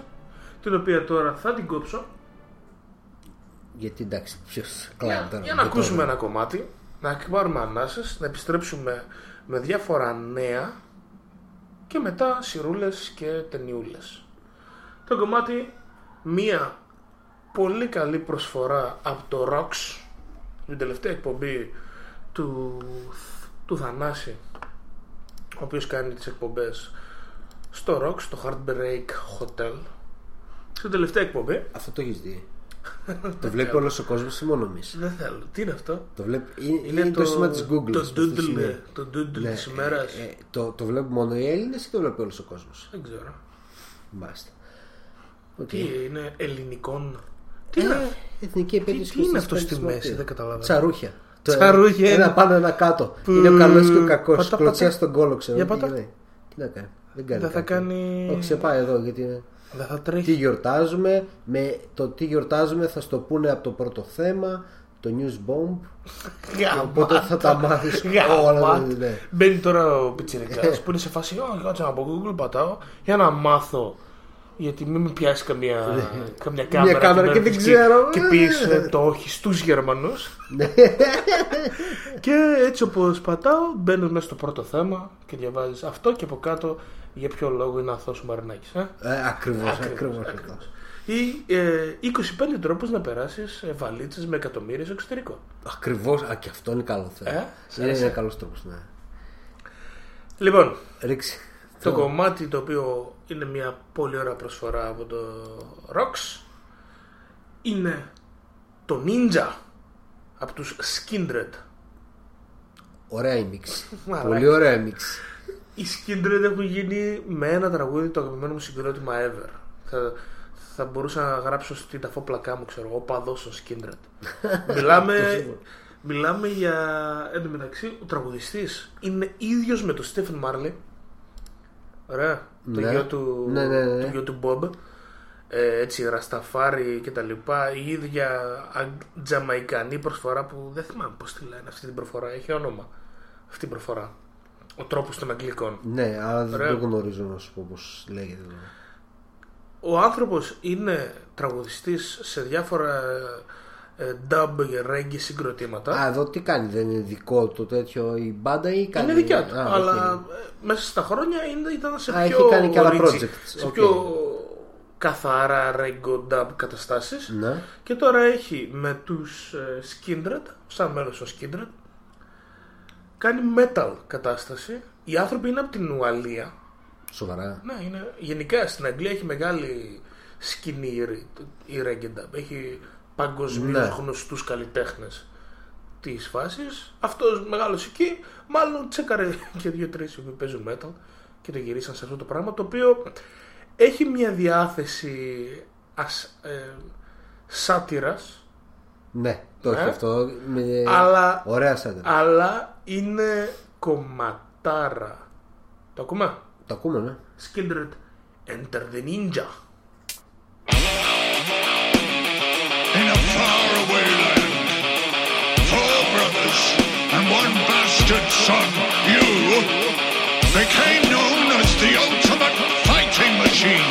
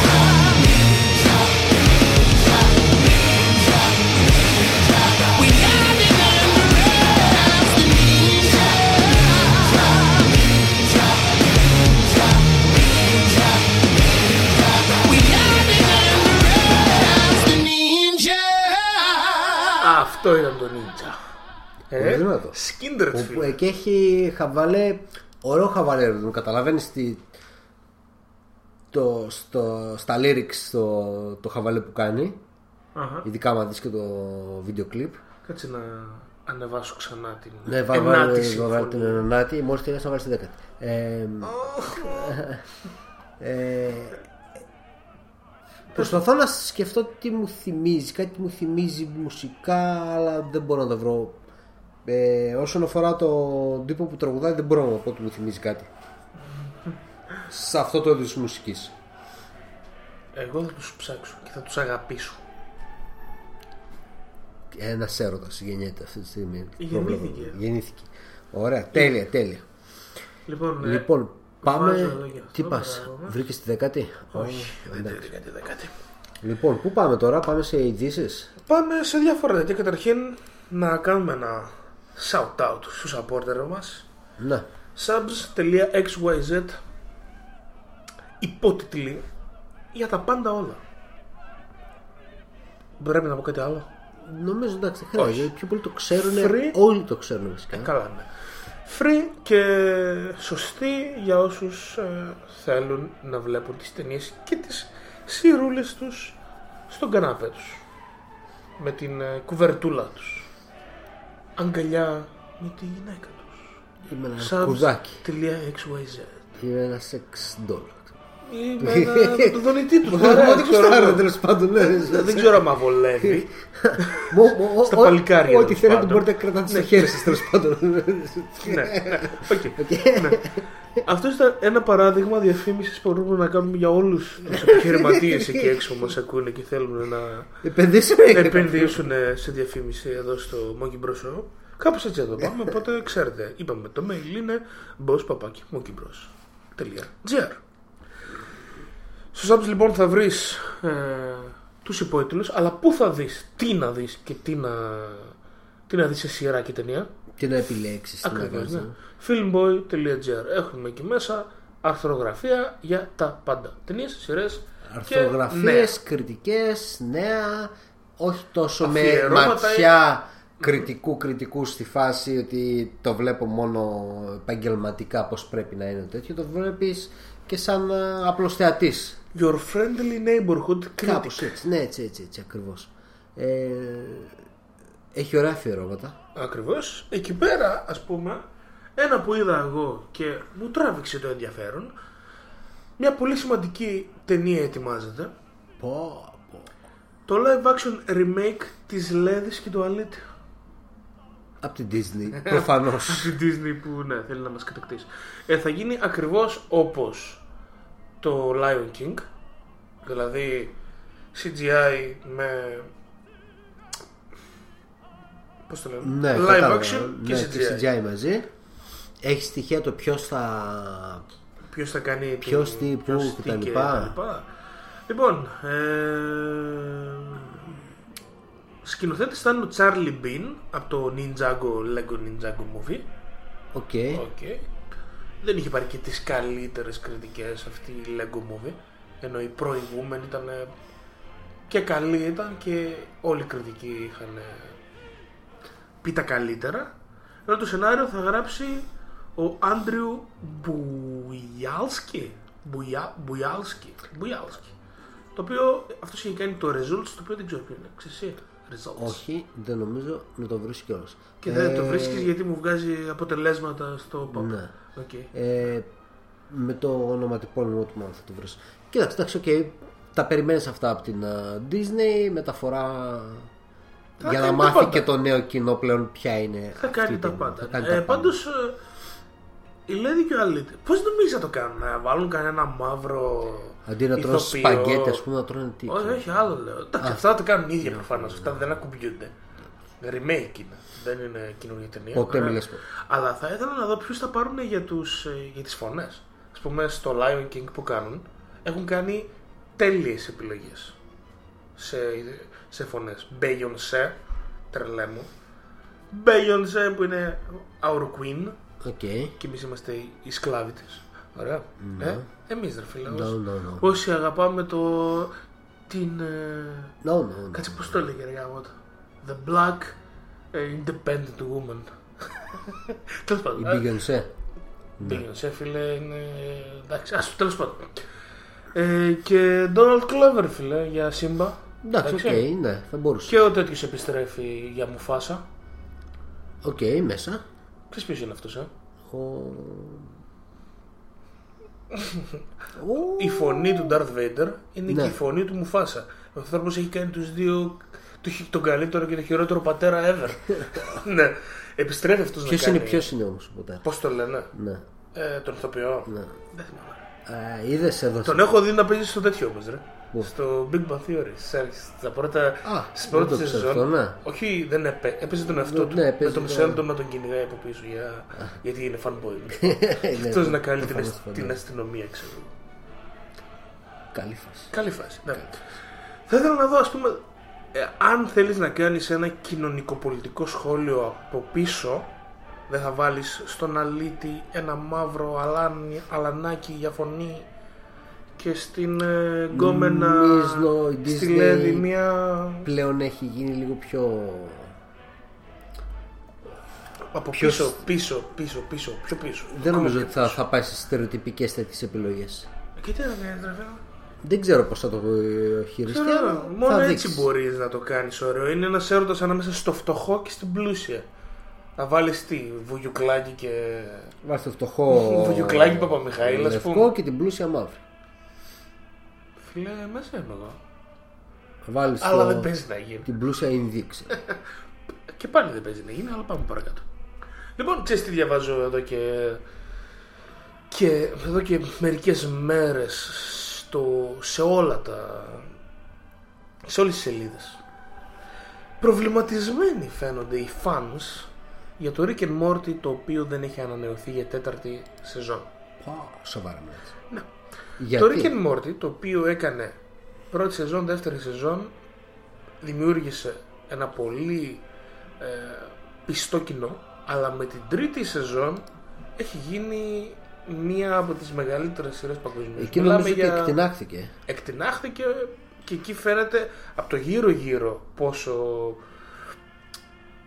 σε τι τρελό επίπεδο δημοτικότητας δηλαδή οι μαλακές που γίνανε με τη σος τη Σετσουαν σος που Που αναγκάστηκε και έβγαλε. Ξέρεις τι, δεν είναι ότι ανα- αναγκάστηκε. Τα McDonald's υποτίμησαν τον κόσμο και δώσανε καμιά πενηνταριά ε, κομμάτια σως σε κάθε μαγαζί. Και πηγαίνανε εκατοντάδες κόσμος. Και όταν καταλάβανε ότι δεν έχει, τα αγάλα που ήταν όλα. ρε. Και αυτό δείχνει σε ποιο επίπεδο έχει φτάσει το Rick and Morty. Έτσι, ότι οι οπαδοί του είναι επί το πλείστον ντουβάρια Τι είναι ντουβάρια. ε, ρε μαλάκα πηγαίνεις μέσα στο McDonald's και να κάνεις φασαρία και μαλακίες και Α, εννοείς τέτοιες ότι. πίπες; ναι. Ναι, σοβαρέψου λίγο ρε φίλε. Εντάξει, σοβαρέψου. Ε, αλλά εντάξει, όταν το fandom φτάνει σε αυτά τα επίπεδα ρε φίλε. Εντάξει, όταν θα βρεθούνε, δεν όταν χρειάζεται. είσαι fanboy fangirl κάνεις μαλακίες. Τα είδαμε αυτά από το Star Wars. Το Και είδαμε- μιλάμε για Αμερική, οκ. Καλά ναι. Δεν χρειάζεται να φτάσεις σε Ναι, τέτοια. ναι, ναι.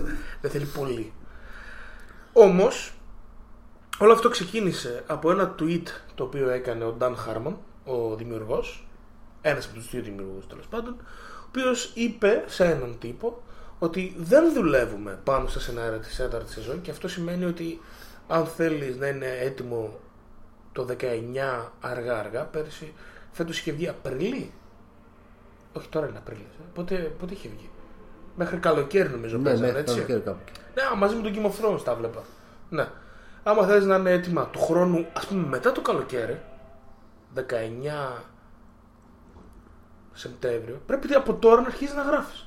Μιλάμε για μια πολύ δύσκολη σειρά. Τα σενάρια τους είναι κάθε επεισόδιο εκατοντάδες references, ε, τρελά, sci-fi. Λίγο χαοτικά. Χα... Ναι. Και πολύ δουλεμένα και πολύ σωστά. Μιλάμε για Οπότε δεν έχουν ίσως καν το καλύτερο ξεκινήσει. sci-fi της τηλεόρασης στο Rick and Morty αυτή τη στιγμή. Ε, και δεν έχουν ξεκινήσει καν. Και ο χαμός. Ε, ξέρουμε όμως ότι όποιος έχει παρακολουθήσει τον Dan Harmon από παλιά, ο Dan Harmon είναι αυτός που έκανε το community. Μετά από τρεις σεζόν τον διώξαν από το community και για τα νούμερα, αλλά και γιατί ο ίδιος δεν είναι καθόλου εύκολος στη συνεργασία. Και γιατί θέλει πάρα πολύ ελευθερία, δεν νομίζω ότι δεν του τη δίνουν, αλλά και γιατί δεν είναι, είναι λίγο ασταθής σαν άνθρωπος. Είναι μισοαλκοολικός, είναι, έχει Asperger, Α, οκ. έχει αυτισμό. Ωραία. Οπότε το πώς θα βρεθεί σε φάση για να γράψει και να πει ότι τώρα ξεκινάω. Ναι. είναι- Επειδή ξέρουμε όμως ότι το Rick and Morty με την τρίτη σεζόν έκανε τρελό μπαμ και βαρούσε κάτι 30-40 στο κοινό 15-35 που λένε και στο TV. Τρε, Τρελά νούμερα. Προφανώς θα κάτσει και μαζί με τον ε, Justin Roiland, Roiland που είναι ο άλλος δημιουργός και κάνει τις, τις φωνές όλων μέσα στο τέτοιο ε, να κάνουν επαναδιαπραγμάτευση τα συμβόλαια τους. Λογικό. Έτσι δεν είναι. Έτσι είναι. Ίσως επειδή δεν θέλουν να τον ξαναδιώξουν. Γιατί το community τον, τον διώξανε στη δεύτερη σεζόν, δεύτερη πέμπτη είναι σάπια. Όπως και να το κάνουμε. Είναι σάπια σε σεζόν της καλύτερης κομμωδίας που υπάρχει. Το είπα. Το πες. Το είπα. Οπότε ας περιμένουμε, παιδιά. Εντάξει, το Adult Swim είναι ένα μικρό κανάλι. Αλλά άμα θέλει να φτάσει τα μεγάλα επίπεδα, πρέπει να πληρώσει. Ε, θα πληρώσει πιστεύω. Αλλά αυτό θέλει χρόνο για να. Απλά εντάξει, μπορεί να πάρει. για να Δεν περιμένουμε διαπραγματευτούν. τόσο καιρό για να. Ε, καλό είναι να περιμένεις, δεν χρειάζεται κάθε χρόνο να είναι. Να, να, κάθε γιατί όχι. χρόνο να περιμένεις να έρχεται η ίδια σειρά. Μπορείς να περιμένεις και ένα και δύο χρόνια. Και να δεις μετά πώ θα τρέχουν όλοι να αγοράσουν την επόμενη σειρά. Ναι, είναι και πιο υγιές νομίζω. Ναι, ναι. Γιατί δεν κάνει τόσο πολύ, έτσι όσο. Έτσι, έτσι, ακριβώς, ακριβώς. Απ' την άλλη, η Capcom ανακοίνωσε ότι ετοιμάζουν σειρά για το Street Fighter. Πώς φαίνεται αυτό; Εγώ το έχω Γιατί; πει. Το έχω πει ότι θα ήθελα και το Tekken και το Street Fighter να γίνουν ωραίες σειρές. Και να μπει και το Karate Kid ενδιάμεσα που είχαμε ασχοληθεί. Για άμα το κάνετε εκεί, ποιος ασχολείται ρε φίλε. Αυτό ασχολείται. Είναι στο YouTube Red. Δεν το δει κανένας. Ενώ το Ποιος θα Street πληρώσει; Fighter. Ποιος θα πληρώσει ρε φίλε για YouTube Red. Θα πληρώσεις εσύ το YouTube ποτέ στη ζωή σου; Τι, Δεν υπάρχει θέλει να περίπτωση. κάνει Capcom σειρά το Street Fighter; Ναι. Θα, το, θα κάνουν το cast, θα γυρίσουν πιλότους και τα λοιπά και, τα λοιπά και θα δουν ποιος θα το α, πάρει για να το... Ποιο κανάλι θα το αγοράσει. Δεν θέλεις ένα καλό fighting, ε, μια ωραία fighting ε, σειρά; Ε, καλύτερο από τι θα είναι, ας πούμε. Δεν Εγώ πάντα θα υπάρχει κάνω κάτι τώρα, δικηγόρο- ρε φίλε, δεν το υπάρχει. δικηγόρο του Ίσως- διαβόλου, δηλαδή. δεν, δεν υπάρχει κάτι τέτοιο. Θα λες, ε, τι να σου πω, κάτι σαν... Το πάρουν σαν- αυτοί που κάνουν το The Raid, ας πούμε. Γιατί όχι; Τα δύο The Raid, να το κάνουν Α, είναι ο R-rated. χαμός. Να έχει. Rated δεν θα γίνει ποτέ. Δεν, δεν το ρωτήσω. Αν δεν γίνει Παιδικό R-rated. παιχνίδι, ρε φίλε. Ναι, αλλά είναι Street Fighter. οπότε Ρε φίλε, ναι, οκ. Θα σήκωνε R-rated. Μπούτοκαν! Και ε, uppercut. Ναι, και KO. Αυτό είναι άλλο, ρε man.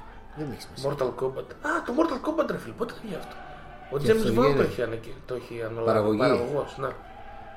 Μμ, Αυτό μπορεί να είναι R-rated. Ναι, αυτό μάλλον θα είναι. Αλλά και στο Μπας Street και Fighter, παίκτης. ρε φίλε, σηκώνει εντάξει.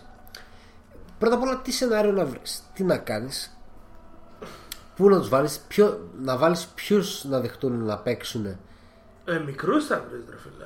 Ε, καταλαβαίνεις πόσο πόσο νερουλιασμένο θα είναι το τέτοιο πόσο... Ας ελπίσουμε να κάνουν καλή δουλειά.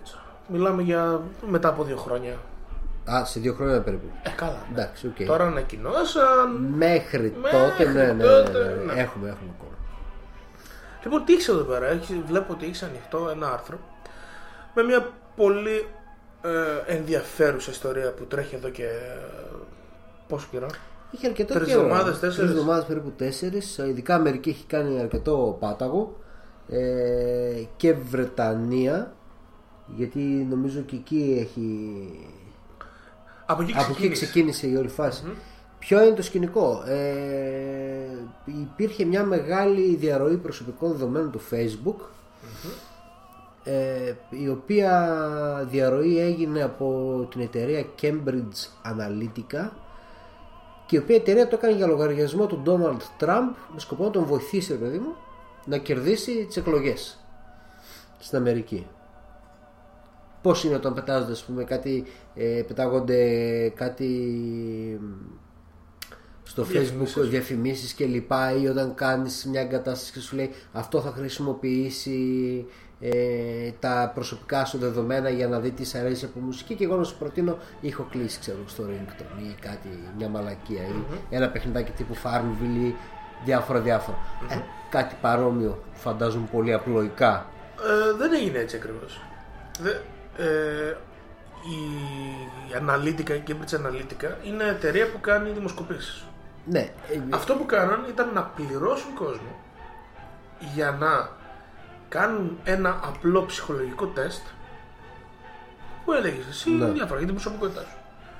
Τα απαντούσες, αυτοί μαζεύανε τα στοιχεία και φτιάχναν ένα προφίλ για τον κάθε ένα από αυτούς τους γύρω στους. Πώς έλεγε. 100.000, 150.000 κόσμους που πληρώθηκε. ναι. Για να το κάνεις αυτό, πληρώθηκαν έτσι. Είναι σημαντικό το εκατοντάδες χιλιάδες χρήστες. ναι. Πληρώθηκαν αυτοί, πρέπει να ξοδέψαν γύρω στα ε, κάποια εκατομμυριάκια για αυτό το πράγμα. Πήραν αυτά τα στοιχεία, φτιάξαν τα προφίλ και τα πουλήσαν. Τα πουλήσαν στην. Ε, 270 270.000 άνθρωποι. Ωραία. Δες τώρα τι γίνεται. Πουλήσαν αυτά τα, τα στοιχεία στον Τραμπ και αυτός έκανε τις καμπάνιες του στοχευμένα σε ανθρώπους που ήξερε ότι μπορεί να τους προσελκύσει προς το μέρος του. Δες τώρα τι γίνεται. Ο χαμός έγινε γιατί; Γιατί σ- απ' τη μία οι άνθρωποι πληρώσαν και έδωσαν τα στοιχεία μόνοι τους. Οκ. Απ' την άλλη, το Facebook δεν επέτρεπε τέτοια χρήση της πλατφόρμας της με τέτοιο σκοπό. Ωραία. Ναι. Ειδικά χωρίς να το ξέρει. Το έχεις σαν όρο χρήσης. Ναι. Δες τι έγινε. Η Guardian, βασικά αυτό έγινε μετά. Ανα, αυτοί είχαν καταλάβει τι έκανε το Cambridge Analytica. Και τους είχαν στείλει μία ε, κλίση σε φάση διαγράψτε τα στοιχεία. Ωραία. Και αυτοί δεν το κάνανε. Μετά από δύο χρόνια, ε, ένα χρόνο μετά από την στιγμή που έγινε αυτή η κλίση, το Facebook ασχολήθηκε να δει αν διαγράψαν ή όχι τα στοιχεία, αλλά το κακό είχε γίνει. Ναι, είχε περάσει ήδη. Ωραία. Βγαίνει η Guardian και κάνει την έρευνα.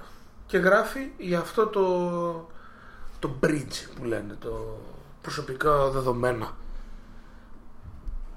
Βλέποντας αυτό το πράγμα σαν τίτλος στο άρθρο, τρελαίνεται το Facebook γιατί δεν θέλουν ποτέ να είναι αυτή η πρόταση με το όνομά του. Καμία εταιρεία.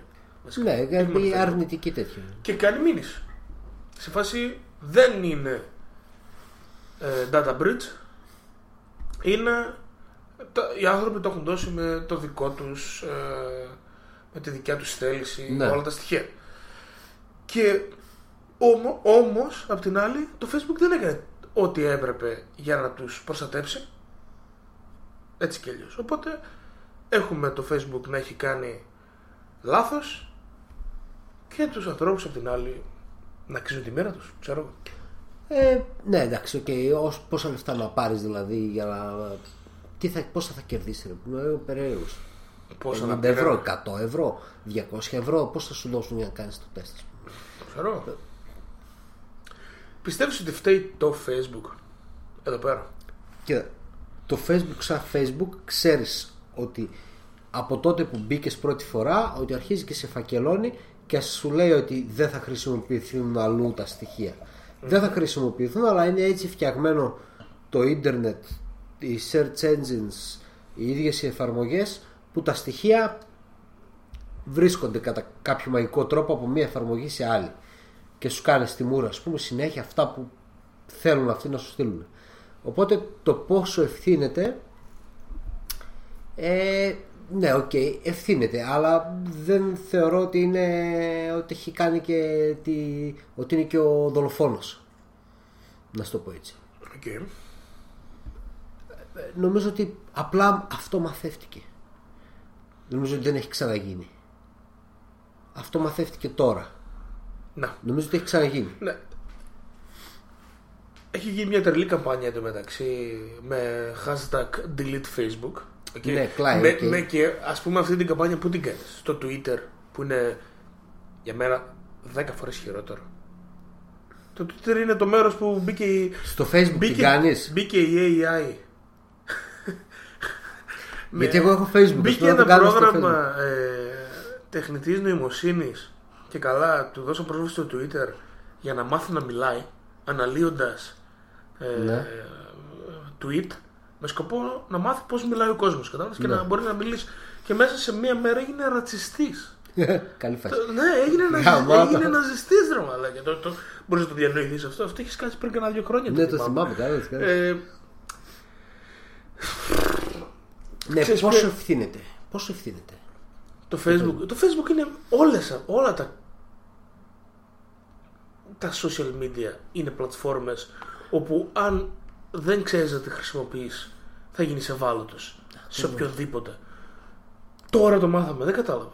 Όλοι πέφτουν από τα σύννεφα. Όλοι Πέστε, πέσανε από τα παιδιά, σύννεφα. προσέξτε, μην χτυπήσετε. Και φταίει το Facebook. ναι. Δεν φταίει ότι οι άνθρωποι μπήκαν, δώσαν τα στοιχεία τους με το δικό τους ε, παίρνοντας φράγκα και μετά όλα αυτά χρησιμοποιήθηκαν για να τους τραβήξουν να ψηφίσουν κάτι. Ε, Συγγνώμη, άμα το Facebook σε κάνει να ψηφίσεις κάτι, μαν.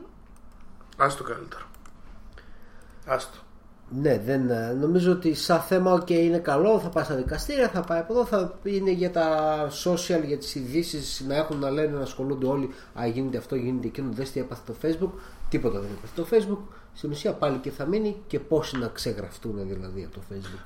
Και πού να πούν τον πόνο τους αύριο μεθαύριο. Στο twitter. Στο Snapchat, ρε φίλε. Ποιος Μη- τυχαίνει, ρε μαλάκα. μη Θα βγει βγει η μια, Ριάννα. θα πει τέτοια και θα κλείσει.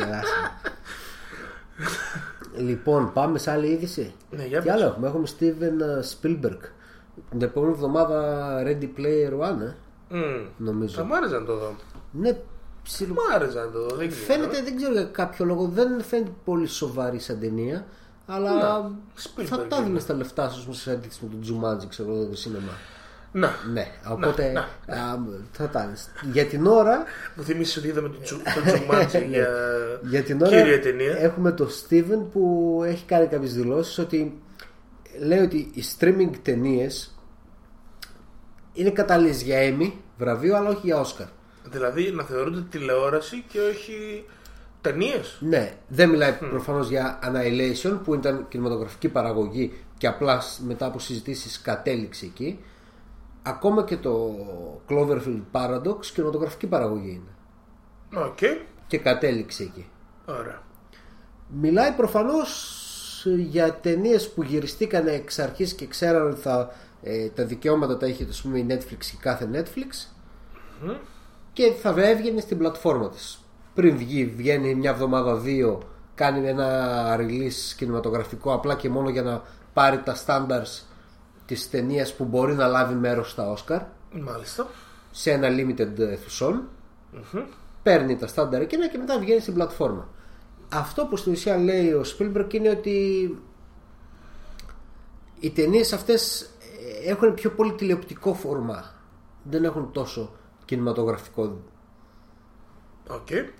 οπότε βγαίνουν πιο πολύ για να το δεις στο σπίτι. Είναι έτσι γυρισμένες είναι τέτοιο φορμάτ Δεν που καταλαβαίνω. βγαίνει Δεν το πιάνω. Καταλαβαίνω τι πάει να πει, αλλά δεν το καταλαβαίνω στο εξής. Ότι ο Spielberg. ότι είναι πιο πολύ τηλεταινία ας πούμε Όχι. Το, ο Spielberg φτιάχνει ταινίες, επειδή είναι ο Spielberg έτσι, οι οποίες πάνε, έχουν μεγάλο το spectacle που λένε. Ωραία. Πρέπει να τη δεις στον κινηματογράφο γιατί το Ready Player One, ας πούμε, θα έχει 50 easter eggs ανά δευτερόλεπτο. Δεν μπορείς να, τη δεις, να το δεις αυτό σε μια 15 ιντσών οθόνη. Οκ, Προφανώς. το καταλαβαίνω. Όμως, ε, μπα- μπα- μπα- το The Post, η δικιά του ίδια ταινία. Χάνω τίποτα εγώ άμα τη δω στο Netflix. Ε, όχι ιδιαίτερα. Απ' την άλλη, κοίταξε, πάντα το σινεμά είναι σινεμά. Άλλο αυτό. Το, Ταινία το που Oscar- ξέρει, που έτσι και αλλιώς δεν θα την άστο τα Netflix. Όσκαρ που είπαμε για τα Όσκαρ πριν, σιγά τα βραβεία ωραία αλλά τα Όσκαρ δίνουν στις κινηματογραφικές ταινίες βραβείο ή στις καλές ταινίες βραβείο αυτό θέλω να ρωτήσω εδώ Στις καλές ταινίες. Τώρα, αυτό που σου λέει απλά είναι ότι σου λέει ότι αν γυριστεί μια, εν- μια παραγωγή, ένα σενάριο σε ταινία και γυριστεί για λογαριασμό μια streaming υπηρεσίας, ναι δεν γίνεται να είναι καλύτερη από τη δικιά του; θεωρεί ότι γυρίζεται και γυρίζεται με τέτοιο τρόπο ώστε να μοιάζει σαν τηλεταινία. οι κριτικοί δεν το αποφασίσουν αυτό. Αν αποφασίσει κριτικός ότι αυτή η ταινία είναι καλύτερη από τους Spielberg την ταινία, ποιο είναι το τέτοιο, ποιο είναι το, το πρόβλημα; Λέει τώρα με δικά του λόγια, οκ. Ότι φοβάται είναι το πρόβλημα. Ναι, ε, το πιο πιθανό είναι αυτό. Λέει ότι όλο και λιγότεροι, με αυτόν τον τρόπο, ότι όλο και λιγότεροι σκηνοθέτες θα μπαίνουν στον κόπο να συγκεντρώνουν χρήματα κινηματογραφικής παραγωγής. Να συναγωνίζονται σε, στο Sundance, ξέρω εγώ, ή να καταφεύγουν σε εταιρείες διανομής για να βγει ταινία στις αίθουσες. Οι περισσότεροι θα επαναπαύονται με τη λύση του streaming video on demand. Ο, ναι, αυτό εδώ τι σημαίνει; Ότι θα κάτσει το Netflix, το Hulu ή ποιο θα είναι το τρίτο που θα βγει και θα έχει δύναμη, να, σ- το Amazon ας πούμε, Prime, να σκάσει φράγκα για οποιαδήποτε μαλακία βγαίνει. Όχι. Σαν τον Bright. Το Bright δεν έσκασε φράγκα στο σπίτι με τη μαλακία βγήκε, το παράγγειλε. Έχει μια διαφορά. Τάσκα στα φράγκα όμως. Τα έσκασε τα φράγκα. Το Bright όμως μια χαρά θα παίζει κινηματογράφο. Ήταν ταινία οκ, κινηματογράφο. θα- Ναι, ήταν κινηματογράφο. Ωραία. Το Κοίτα. πρόβλημα είναι το εξής. Τα βραβεία είναι βραβεία. Μαζεύονται 3.000 άνθρωποι πόσοι είναι μες στην Ακαδημία και ψηφίζουν τι τους αρέσει και τι όχι. Αν ψηφίσουν ότι τους αρέσει μια ταινία που είναι σε streaming service, ποιο είναι το πρόβλημα; Για το Spielberg. Το πρόβλημα είναι ότι αυτός έχει να κάνει καλή ταινία από πότε; Από το The Post. Από το The Post ήταν καλή ταινία του The Post. Καλύτερη οκ. είναι το The Post. Τηλεταινία, εγώ το λέω αυτό το πράγμα. Οκ. Καλύτερη. Το 'δες; Όχι, ρε φίλε. εντάξει, Αλλά ποιο είναι το όχι, πρόβλημα; όχι, Άμα, το το- αδικείς. άμα περιμένω εγώ δύο χρόνια, τρία να Είναι το δω καλή στην ταινία. Netflix, Το, πειράζει. το The Post είναι καλή ταινία. Τι να σου πω. Είναι καλή ταινία. Άμα είναι καλή ταινία το The Post, τόσο καλή είναι και το Mudbound. Καλή ταινία είναι και το Mudbound. Ε, αν μου έλεγες ότι είναι τηλεταινία ή ταινία, θα σου έλεγα ότι δεν μου κάνει ιδιαίτερη διαφορά Ποιο; για το Τα δύο. Mudbound. Δηλαδή δεν θα Το- καταλάβαινα. το The Post- Αν μου έλεγε Εγώ ξέρω ότι. το The Post φαίνεται ότι. ο- εγώ ξέρω ότι η σκηνογραφία και η φωτογραφία του Mudbound ήταν ε, για, για Oscar. Η... Ήταν μέσα στα βραβεία για Oscar. Πώς να το πω, ρε, πες το. Ναι, ρε, σε Ήταν κατάλαβα. μέσα Οκ. στις Κοίτα, υποψηφιότητες που κάνουν μια ταινία αυτό έτσι. Η φωτογραφία, τα σκηνικά. Το The Post είναι. ήταν. ε, ε, Δεν νομίζω να ήταν. Νομίζω γίνεται πολύς λόγος για το τίποτα γιατί αργεί πάρα πολύ η ώρα που θα βλέπεις παραγωγές μέσω Netflix ή άλλων streaming υπηρεσιών να υπερτερούν κινηματογραφικών παραγωγών τόσο πολύ ώστε να πεις ότι κινδυνεύεις από κάτι. Δεν μπορώ να καταλάβω Πρώτα ποιο απ' είναι το όλα- σκάλωμά τους. Ποιο είναι το σκάλωμα του Νόλαν και ποιο είναι το σκάλωμα του Spielberg με το Netflix. Γιατί δεν μπορούν απλά να αποδεχτούν ότι μπορούν όλοι να ζήσουν ευτυχισμένοι. Α, ποιο είναι το πρόβλημα; Το πρόβλημα, το πρόβλημα είναι ρε φίλε ότι όταν πας κινηματογράφο ξέρεις γιατί πας κινηματογράφο. Ο κινηματογράφος πας έχει, θα δεις μια ταινία έχει αρχή, μέση, τέλος, τελειώνει εκεί. Το streaming service του κάθε Netflix είναι καταναλωτικό Ωραία. Δεν σπίτι καταναλωτικό λαϊκής αγοράς Έχεις μέσο. δίκιο 100%. Λαϊκής αγοράς κατάλαβες, παζάρι. Έχεις, έχεις δίκιο 100%. Δηλαδή τελειώνει το Annihilation και σου βγάζει με το που πέφτει ο πρώτος τίτλος τέλειος τι θα δεις μετά πάτα εδώ. Άσε με ρε φίλε λίγο. να Εσύ όμως χωνέψω. είναι άλλο θέμα αυτό. Αυτό στην ουσία σου Ναι, λέει. όμως αυτό είναι άλλο θέμα με τα, με, με τα βραβεία. Άμα στο παζάρι εγώ βρω κάτι καλύτερο από το original Nike, δεν πρέπει να πω ότι είναι καλύτερο. Άμα βρεις Τώρα ναι. ποιο είναι το, το πρόβλημα ότι δεν μπορώ να πω ότι είναι καλύτερο το, origi- το παζαρίστικο Nike και πρέπει να πάω στα βραβεία για παζάρι και Κοίτα, εκεί να του δώσω το Τώρα, βραβείο. ο Νόλαν με το Spielberg παράδειγμα που είπες, πρώτα απ' όλα διαφέρουν και τρόπος που γυρίζουν τις ταινίες. Ο ένας, αν εξαιρέσει το The Post που είναι κανονική ταινία, όλες οι άλλες είναι full CGI και full. ε, Ναι.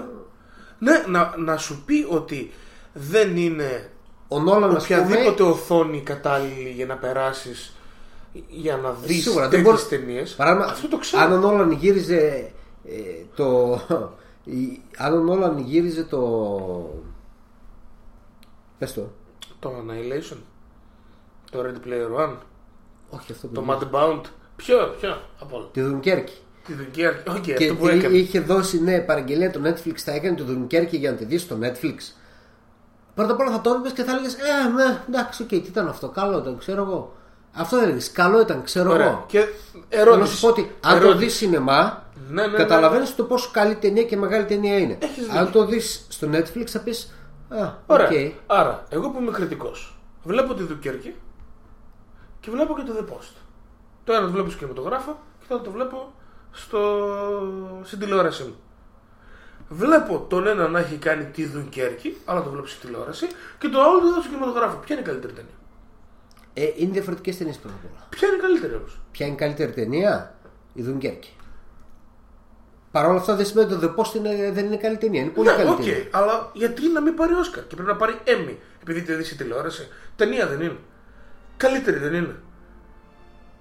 Πρώτα απ' όλα, αν δεις, αν δεις οποιαδήποτε από τις δύο ταινίες στην τηλεοραση για μένα χάνει. Δεν το βλέπεις το ίδιο. Άλλο χάνει. θέμα. Άλλο θέμα. Ξέρεις Όχι, τι, δεν είναι άλλο αυτό θέμα. που λέει Το ίδιο είναι. λάθος από μόνο του, γι' αυτό δεν μπορούμε να καταλήξουμε. Γιατί αυτό που λέει είναι αυτό που λες και έχεις δίκιο. Καλύτερα να βλέπεις τις ταινίες του κινηματογράφου.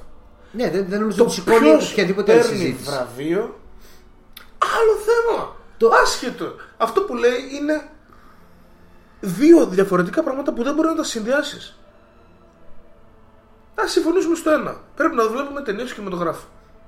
Τέλος. Ναι. Ναι, τώρα για, εντάξει, Ναι. για τα Όσκαρ Τα Όσκαρ, άντε γαμίσου. Ταινίες είναι και οι δύο, η καλύτερη θα νικήσει. Ποιο είναι το πρόβλημα του; έχει καλύτερα Να δεν θα πάρουμε νικήσει. πολύ- αλλά, Ναι, ναι, οκ. σχετικό. Ναι, για ναι, τα ναι, Όσκαρ ναι. μιλάμε και για τα Emmy μιλάμε. Εντάξει. Οπότε δεν υπάρχει τέτοιο. Οπότε αυτός προφανώς και έχει την ατζέντα του για τα Όσκαρ και για το τέτοιο και για το. Άντε ρε, και μα, θα θέλει πάρει ο να το δει. Σπίλμπεργκ Όσκαρ ε, για ταινία αφού βγάζει. Αυτός αν δεν βγάζει, ας πούμε, ταινίες μαζικής κατανάλωσης, ρε μαλάκα. Ναι, Μαλακιούλες βγάζει. Μαλακιούλες βγάζει. Τι, άντε το The Post, OK, πολιτικό δράμα και Ready Player One που ο, ρο- ο λόγος ύπαρξης είναι για να ψάχνεις μέσα να βρεις ε, κομμάτια από άλλες ταινίες δηλαδή πιο popcorn movie δεν υπάρχει και πριν μου είχε το BFG που είναι παραμύθι και πιο πριν τι είχε Ε, εντάξει. Ή- ή- όταν θέλει, λέει ιστορίες πολύ καλές. Όταν θέλει. Το θέμα είναι. μ, Έχει μείνει ρε φίλε ταινίες που θυμίζουν Spielberg. Οπότε καταλαβαίνει το, το μέγεθος του τέτοιου. Ε, πάμε με αυτό λίγο στο τέτοιο. Ναι, να κλείσουμε λίγο εν τω μεταξύ. Τώρα που μιλούσαμε για Netflix, ε, στην προηγούμενη εκπομπή, στην προ-προηγούμενη εκπομπή, μιλούσαμε για το Βερόνικα. Ναι. Το horror αυτό, το οποίο το κλείνουν γιατί δεν μπορούν να αντέξουν την, ε, την ταρκύλα και, την, ναι και το τρόμαγμα. Και τον τρόμο. Και έτσι φτάνουμε σε αυτό, την, ε, σε, Φτάνουμε- σε αυτό το site. σε ένα άρθρο που αναδημοσιεύει μία λίστα όπως τη διαβάσανε στο Forbes σε ένα Forbes. άλλο, σημα- ναι, σε Forbes ένα, είναι για οικονομικά. σε ένα άλλο σημαντικό Ναι. site Το popcode, το οποίο το βρίσκεις στο popcode.gr είναι του One Man ε, παρακλάδι κάτι Αχα, αχα. 10 θρίλερ τόσο τρομακτικά που οι θεατές του Netflix δεν τα ολοκληρώνουν. Και εδώ θα τα δεν στα πάρουμε. ολόκληρα αν τολμάς τα βάζει χωρίς κάποια συγκεκριμένη σειρά οκ; Ωραία, θα τα πάρουμε ένα-ένα. Εγώ θα λέω ποια είναι και εσύ ως horror master Ναι. Θα μου λες ε, αν ε, το κλείνεις από τον τρόμο ή όχι. Δεν θέλω κάτι άλλο. αν το; Το κλείνεις από τον τρόμο σου ή όχι. οκ ναι Οκ. Λοιπόν, στο νούμερο 1 δεν είναι τον, δεν, χωρίς σειρά χωρίς ε, ε, να είναι προς το πιο τρομακτικό ή όχι, έχουμε το Cabin Fever. του Eli Roth παρακαλώ Αχα. Για πες. Εντάξει, οκ, καλό είναι, αλλά μην τρελαίνεσαι. Αυτή η σκηνή εικόνα που βλέπεις είναι, ξέρω εγώ, και κάτι σάπια κορμιά. Αλλά δεν το κλείνεις από τον τρόμο. Μπορεί κάποιος να μην αντέξει, ξέρω εγώ, το πολύ splatter, ας πούμε, ή το τέτοιο. Carnage Park. Ναι, Carnation, Carnage. Carnage Park ή Carnage Park. δεν θυμάμαι. Carnage. Αφού Ναι, ακούσαμε Carnage, την ναι, οκ, ε, οκ, οκ, την οκ, τύπησα οκ, από το οκ. τέτοιο να το κάνουμε. Ναι. Ε, τα λέμε παρακάτω. Μέξικο Μπαρμπάρο. Να θυμίσουμε ότι αυτό, αυτή την ταινία εμείς την έχουμε δει κινηματογράφο. Την έχουμε δει στο προηγούμενο, νομίζω, Horror and Film. Προπροηγούμενο. Προπροηγούμενο. Horrorant Film Festival. Το οποίο επιστρέφει. Οπότε άμα Ε, Είχε θες να μερικά δεις... πολύ δυνατά. Α, άμα σκηνικά. θέλεις να δεις horror σαν και αυτό που το κλείνεις από τον τρόμο σου μόνο το Horrorant Film Festival υπάρχει στην Ελλάδα. Check your dates. Ήταν δυνατό. Α, ε, εντάξει. Ναι. Εν τω μεταξύ αυτό θυμάμαι... Αν είναι η πρώτη σου ταινία στον κόσμο του horror, ναι, θα πεις οκ. Α, άμα είσαι Ναι. 8 χρονών. Εν τω μεταξύ ήταν ε, τέτοια. Δε- δεν είναι ταινία ταινία, είναι ανθολογία, Ανθολογία, μέσα ναι. σε ταινία. Κάποιες ήταν πολύ δυνατές. Κάποιες ήταν καλές, ναι. Πήρα. δεν μπορώ να φανταστώ κάποιον που θα πει ότι δεν θα το δω αυτό. Δεν αντέχω πρώτα απ' όλα να το δω. Ναι. Γιατί είχε πολύ χαβαλέ. Το πειράχα είναι το remake του Ο παλιού μόνος πειράχα. λόγος Είχε για να πολύ μην- χαβαλέ. για να Είχε μην το πλεόμενα πέι, πλεόμενες σιλικόνες. What? Ναι, είχε Κάτσε, ρε φίλε, πέι το που μόνο τα το τρώγαν δω. τα πυράγχα και τα φτύνανε γιατί ήταν για τον Μπέο. Το, το κρέσ. Προφανώς είχε σιλικόνες να επιπλέον αφού είχαν φάει όλη την τύπησα από πάνω μέχρι κάτω. Είχε γενικά πολλές καφρίλες. Άμα δεν ξέρεις τι πας να δεις, προφανώς και θα το κλείσεις. Αλλά όχι γιατί δεν είναι τόσο τρομακτικό. Το ρο, το οποίο το είχες μέσα στο άρθρο σου με τα καλύτερα Ναι, περσινά είναι χώρα. καλή γαλικουριά. Ε, δείχνει, έχει και στοιχεία κανιβαλισμού. Οπότε καταλαβαίνω γιατί κάποιος μπορεί να πει: Οκ, δεν είμαι εγώ, για- δεν είναι το στομάχι μου για τέτοια. Αηδιάζεις, δεν τρομάζεις. Ναι. Ναι, δεν τρομάζεις με την Για καμία. γαλλικό horror μετράει, έχει όλα αυτά τα στοιχεία τα καλά. Ε, καλή γαλλικουριά. Τώρα αυτό τώρα τι σημαίνει ακριβώς. Ε, Το γαλλικουριά είναι καλό να το λες. καλό είναι, καλό είναι. Ναι, Ωραία, είναι καλό. Πολύ καλή βάση. Απλά Στο μην, νούμερο- πε- μην περιμένει ο άλλος ότι θα δει, ας πούμε, κάτι το πολύ extreme. οκ. Αχα. Στο νούμερο 6 έχουμε Το τι. το teeth ή αλλιώς μπορεί να το ονομάσεις και vagina teeth. Ναι, ε, Σωστός. αυτό, αυτό. Ε, φ- τα λέμε. Εντάξει, οκ, χαβαλές κωμωδία τρόμου είναι πιο πολύ, παιδί μου, φαντασία, ξέρω. Έτσι. Δεν είναι τόσο. Μπορεί απλά στην φάση να μπει ο άλλος. Εντάξει, οκ, το σιχαίνομαι αυτό το πράγμα ή πώς θα πάω να κάνω σεξ μετά. Πώς; Α, ε, Πανεύκολο. α, ναι. Το Conjuring. Τώρα γίνεται ρε, μα, υπάρχει περίπτωση το Conjuring να είναι τρομακτικό ρε φίλε. Ε, Πόση, Ε, η- πόσα η jump πρώτη scares. θέαση που κάνεις στο σινεμά φτάνει. Είναι αρκετή. Τρομάζεις. Ναι, τρομάζεις από την έννοια ότι. Ξα... Τι εννοώ, το, το είδαμε Οκ, σινεμά οκ, μαζί. ναι, ναι. Δεν θυμάμαι. Δεν έχω δει τίποτα από αυτά. Αν δεν ξέρει κανένα από αυτά. Το πρώτο, ας πούμε, Conjuring ήταν πάρα πολύ ωραία. Τεχνικά φτιαγμένο πάρα πολύ δυνατά. Ε, Είχε jump scares, αλλά τα είχε ωραία δοσμένα, ρε παιδί μου. Εκείνη τη στιγμή που το έβλεπες, τρόμαζες, αλλά τρόμαζες ο τρόμος του δευτερολέπτου χωρίς να σου αφήσει κάτι όταν βγεις από την αίθουσα. Οπότε ναι, δεν είναι κάτι για να μπει σε τέτοια. Ε, τι είχε παρακάτω, ναι. Τώρα εδώ πάμε σε αηδea. Το μεταξύ περισσότερες από αυτές τις παραγωγές δεν είναι στο ελληνικό streaming του Netflix. Ε, ναι, ναι, ναι.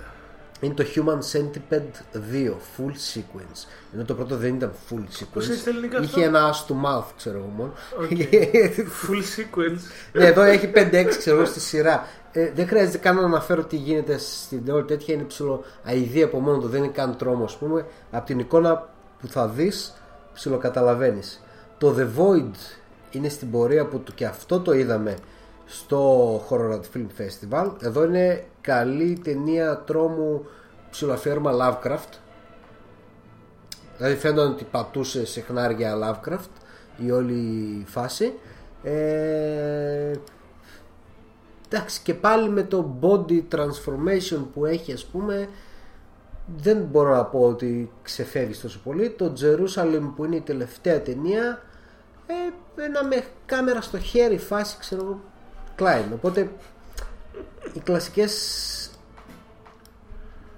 ας πούμε χαζομάρες άρθρα ή πίπες βασικά πιο σωστά που γράφουν τέτοιο είδους site καθημερινά. Δες αυτό δεν θα, θα καταφέρεις. Πες εσύ ένα-δύο, έτσι που σου έρχονται. Ένα, δύο που, Που θα- κάποιοι μπορεί να τρομάξουν στα αλήθεια. Το Martyrs Martyrs. Ναι. Είναι Το πολύ γαλλικό έτσι, το μην κάνετε γαλλικό. μαλακία γιατί το αμερικάνικο. ε, Επίσης το Inside το γαλλικο Έχει βγει ένα remake που δεν έχω κάτσει καν να ασχοληθώ Δεν ξέρω καν ας πούμε τέτοιο αμερικάνικο Αποκλείεται ούτε μία στο εκατομμύριο να έχει πάει τη σκηνή με το μαχαίρι και την έγκυο σε εκείνο το σημείο Σταμάτα που ρε, είναι. σπόλι. Ε, Τρόμαξε ήδη. Ε, Να πω κάτι. πες. Annihilation, αρκούδα. Από μόνο το εμένα μου φτάνει. Ναι, ήταν, ήταν δυνατή σκηνή, ήταν Μένα πολύ μου φτάνει. δυνατή. Ο εξόρκιστης Ναι, ξέρω. είναι η Κάτι μοναδική. καινούριο που δεν έχει δει ο κόσμος. Το ξέρω εσύ, εντάξει, το ξέρουν όλοι. Δεν νομίζω. Ότι έχουν κάτσει να το δουν ας πούμε κάτω των, από 25 και κάτω, 26 και κάτω, να κάτσουν να το δουν έστω και σπίτι τους μόνοι τους. Κανένα Ιαπωνικό έχουμε, κανένα Κορεάτικο. Κορεάτικο και Ιαπωνέζικο. Ναι, έχουμε. Ε, αλλά να, Να τρομάξεις. να, να τρομάξεις τόσο πολύ, ρε παιδί μου, να πεις ότι ξέρω. Το εγώ, Grunge το πρώτο. Ε, ναι, εκείνη την περίοδο, ναι, το Ringo, ας πούμε, το πρώτο ήταν πολύ καλό. Το The Ring τώρα που ξέρουν, το αμερικάνικο English. Ρίγκο. Ringo. Ringo. Ρίγκο. Μάλιστα. Εκείνο ήταν πολύ τρομακτικό. Το πρώτο ειδικά ήταν γάμισέτα. Αλλά μετά από πολλά χρόνια δύσκολα κάτι σου μένει τέτοιο. Νομίζω. Πάμε να ακούσουμε κανένα κομμάτι. Κάνουμε ένα διαλειμματάκι και θα επιστρέψουμε μετά να ξεπετάξουμε τις ταινίες και τις σειρές στη- τα review μας πάρα πολύ γρήγορα. Γιατί μάλλον α, αυτό, αυτή η εκπομπή θα χτυπήσει το διωράκι. Ναι, έτσι. Πάμε να είναι. ακούσουμε από τον καινούριο δίσκο των Judas Priest, το ομώνυμο τραγούδι του δίσκου, το Firepower. Βγάλαμε δίσκο Judas Priest. Yes.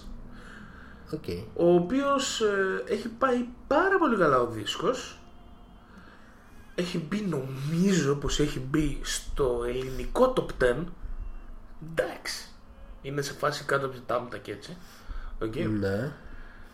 και παράλληλα με το κομμάτι αυτό Έχω να σας πούμε ότι το ROX έχει και τεράστιο διαγωνισμό που τρέχει μέχρι τη 1 Απριλίου. Σε αυτό το διαγωνισμό κερδίζεις με απλά βήματα και βινίλιο του Firepower και εισιτήριο για το Rock Wave 19 Ιουλίου. Ω, Οπότε καλή, καλή φάση. γύρω στα 100 ευρώ είναι αυτό το, αυτό το δώρο. 60 ευρουλάκια και Δυνατό, 20 ε. ευρουλάκια. Δυνατό. Ναι. 80 με 90 ευρώ κάνει αυτό το δώρο. Θα έχουμε τα link μας ε, από κάτω για όποιον γουστάρει να πάρει μέρος στο διαγωνισμό του Rocks. Πάμε να ακούσουμε το Firepower και επιστρέφουμε με σιρούλες, ταινιούλες και το γαμημένο τζουμάντσι. Έτσι, έτσι.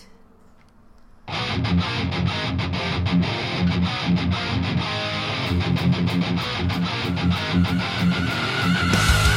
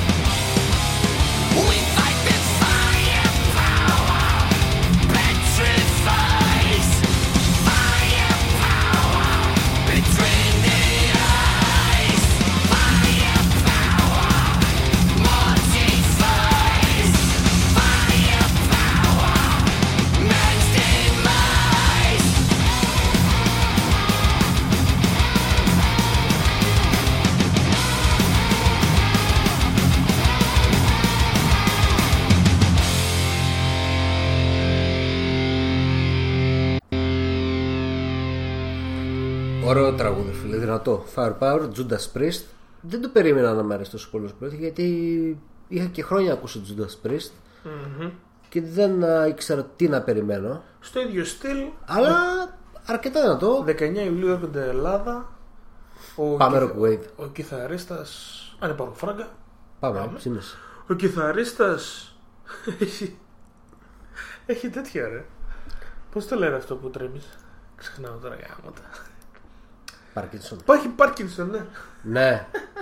Σόπα. ε. Και ξέρεις, ε, πάει περιοδία πώς- μας. Πάει στην περιοδία μαζί τους. Πώς γίνεται, ας πούμε, πώς την παλεύει; Ε, είναι στην περιοδία, αλλά δεν κάνει. Τι; Δεν παίζει αυτός. Έχουν άλλο line-up. Μόνο ο Χάλφορντ ε, συνεχίζει από τους original. Και αυτός τι κάνει, ας πούμε. Του αράζει και μιας σε τόσο. Βγαίνει, ξέρω, στη σκηνή. Ε, να, να. Ξέρω εγώ, αν μπορεί να παίξει χωρίς να τρέμει. Ή μπορεί να το βάλει αυτό μέσα στη, στη φάση. Γιατί όχι. Να βγάζει κανένα ρηφάκι. Κανένα ρεφάκι. Καλή φάση.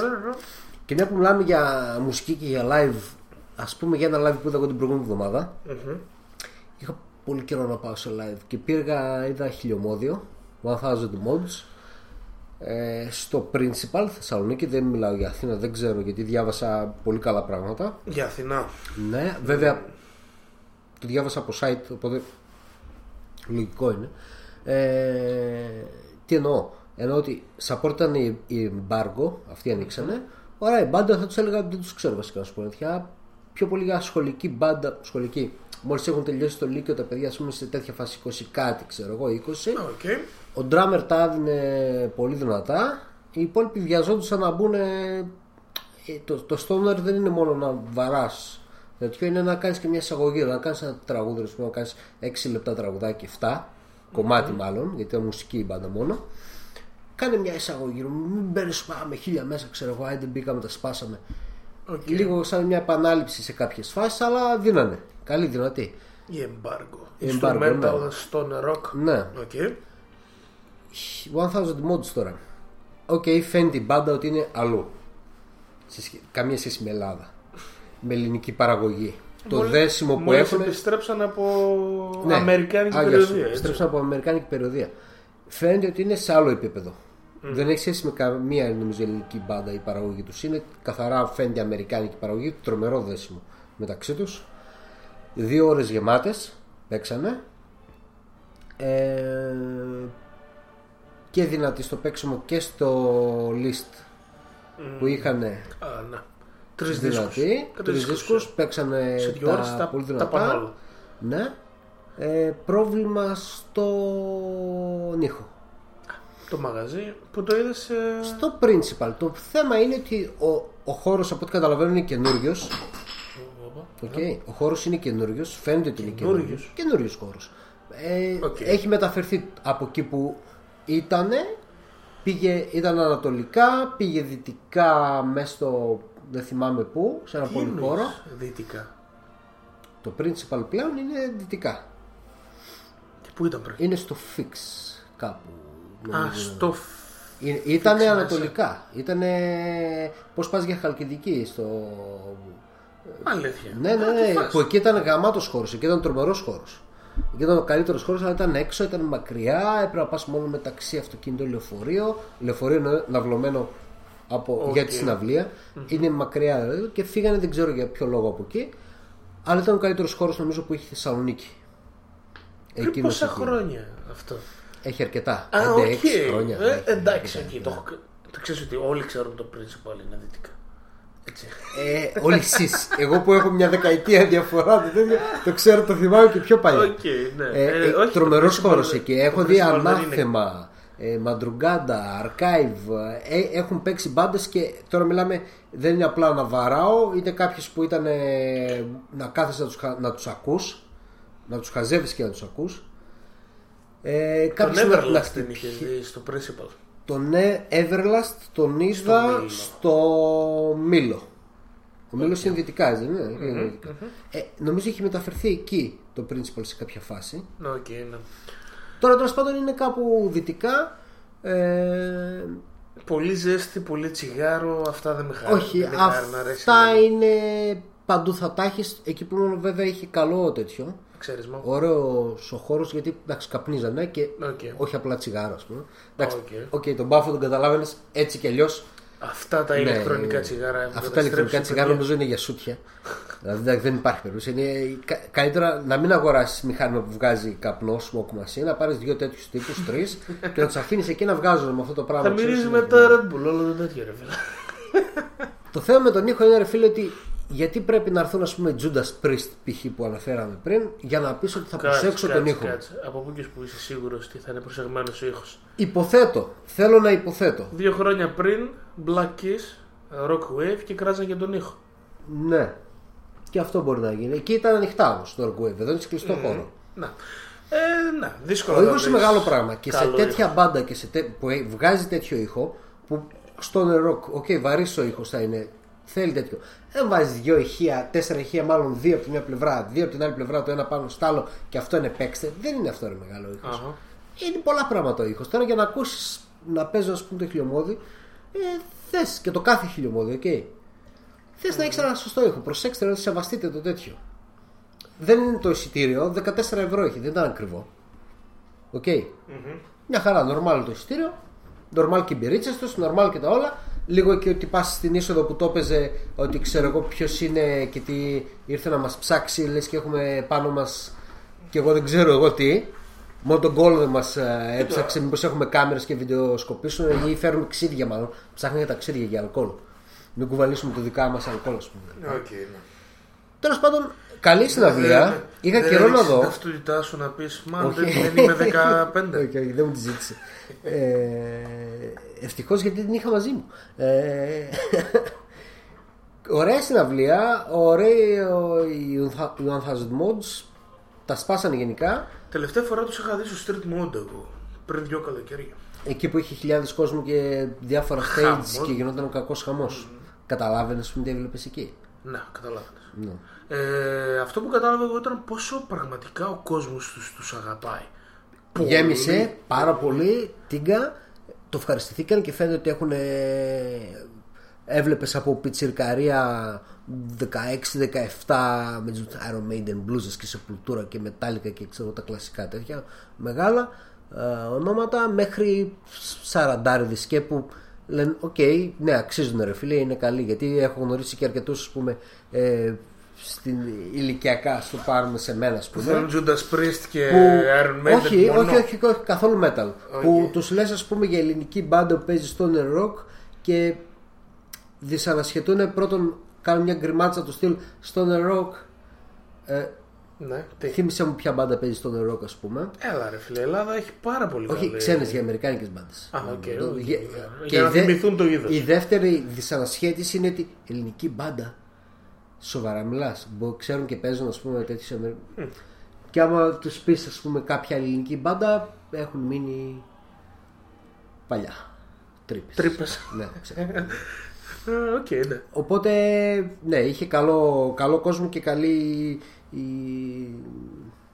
το diversity ας πούμε να πω ηλικιακά Ναι, ναι, ναι. να το πάρεις ήταν σωστό Ε, το τελευταίο που θα σε ρωτήσω για, τους, για τα μόδια είναι το εξής. Όταν εγώ τους είδα τελευταία φορά, πριν δύο χρόνια, είχαν βγάλει το δίσκο.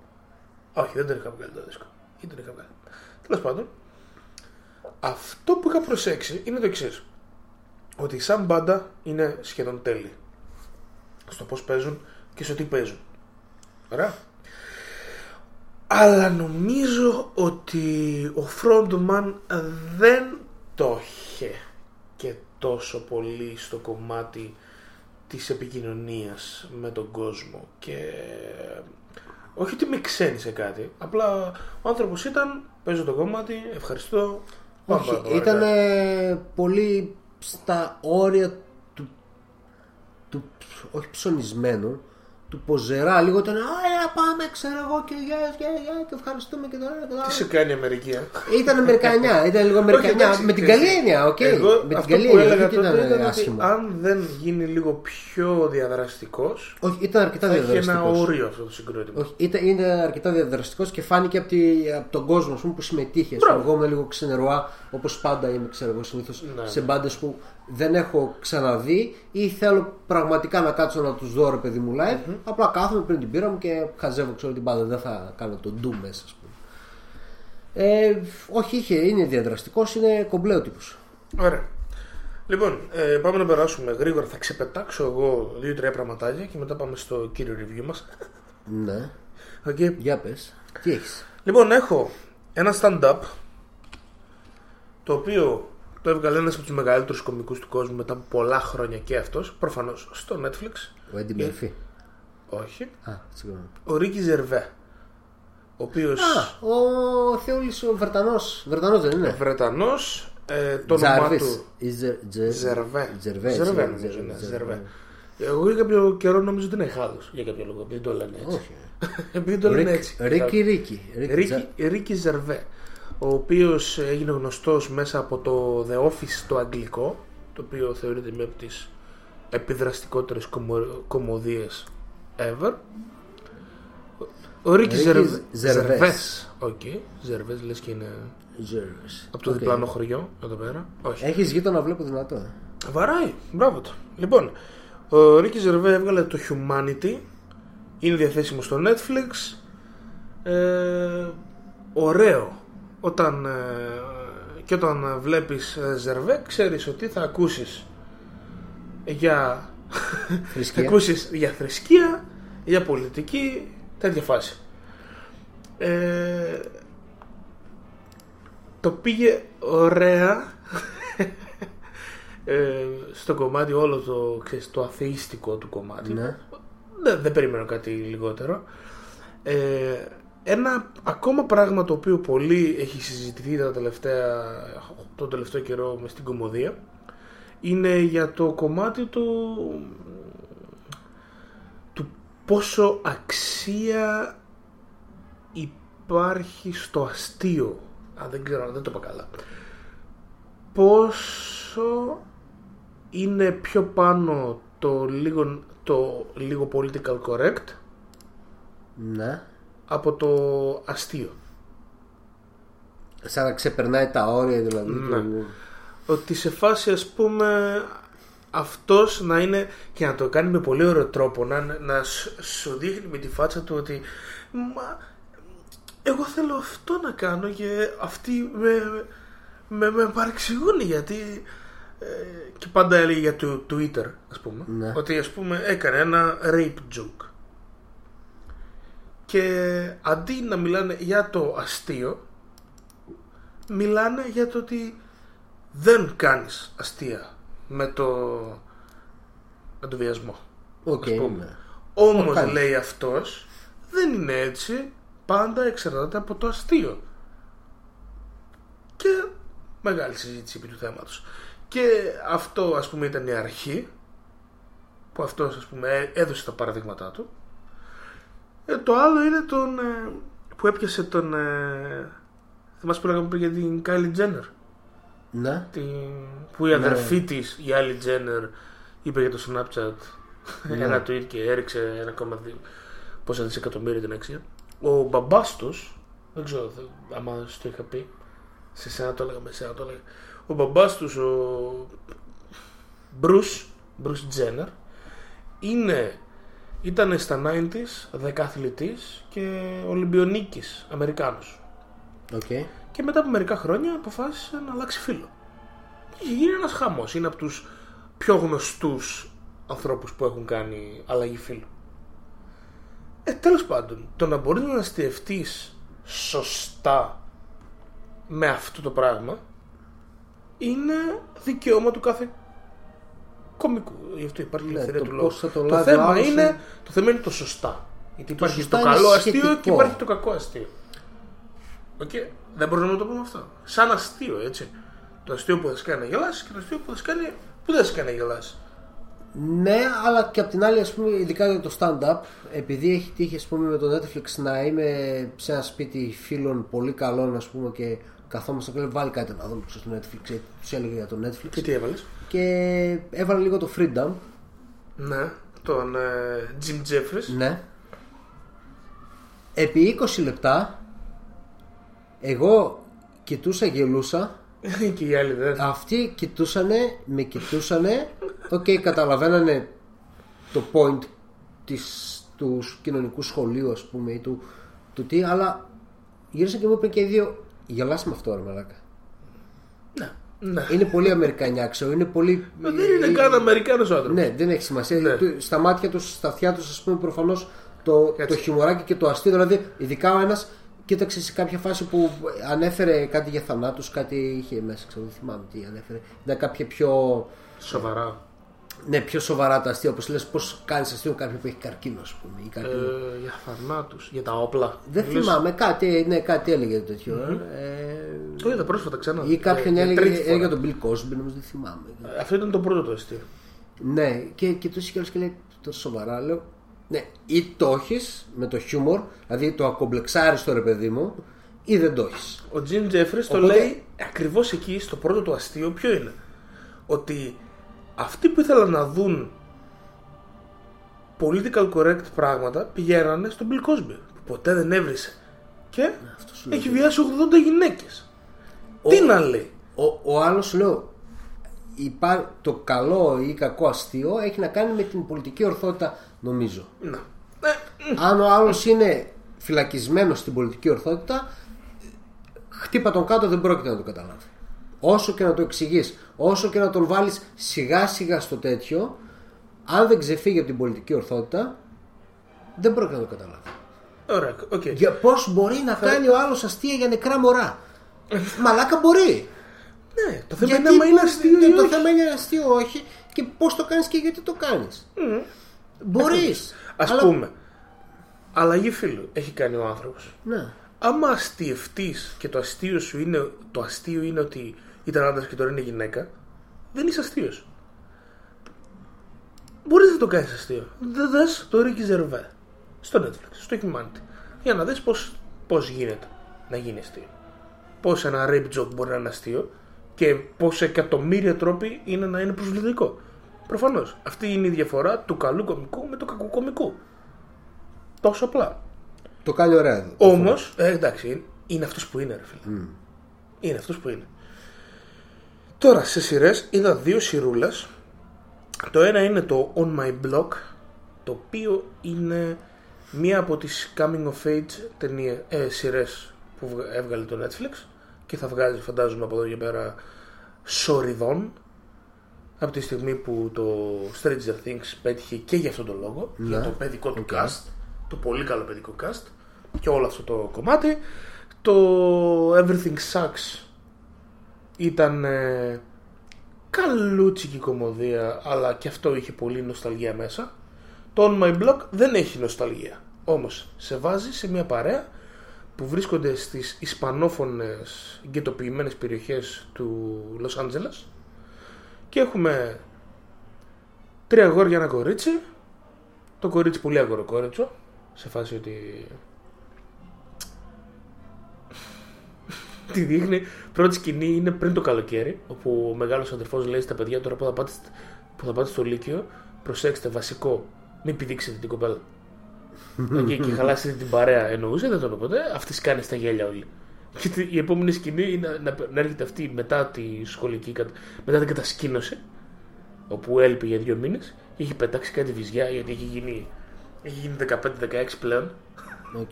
και, και όλοι στην. και ήξερε να πηγαίνει να, να βρει τα παιδιά και όλοι να της σφυρίζουν στον δρόμο και έτσι και αυτή να μαζεύεται κατευθείαν. Όπα, δεν είμαστε πια στην ε, ηλικία αυτή την, ε, τη χαλαρή. Τώρα πλέον ε- είναι γυναίκα.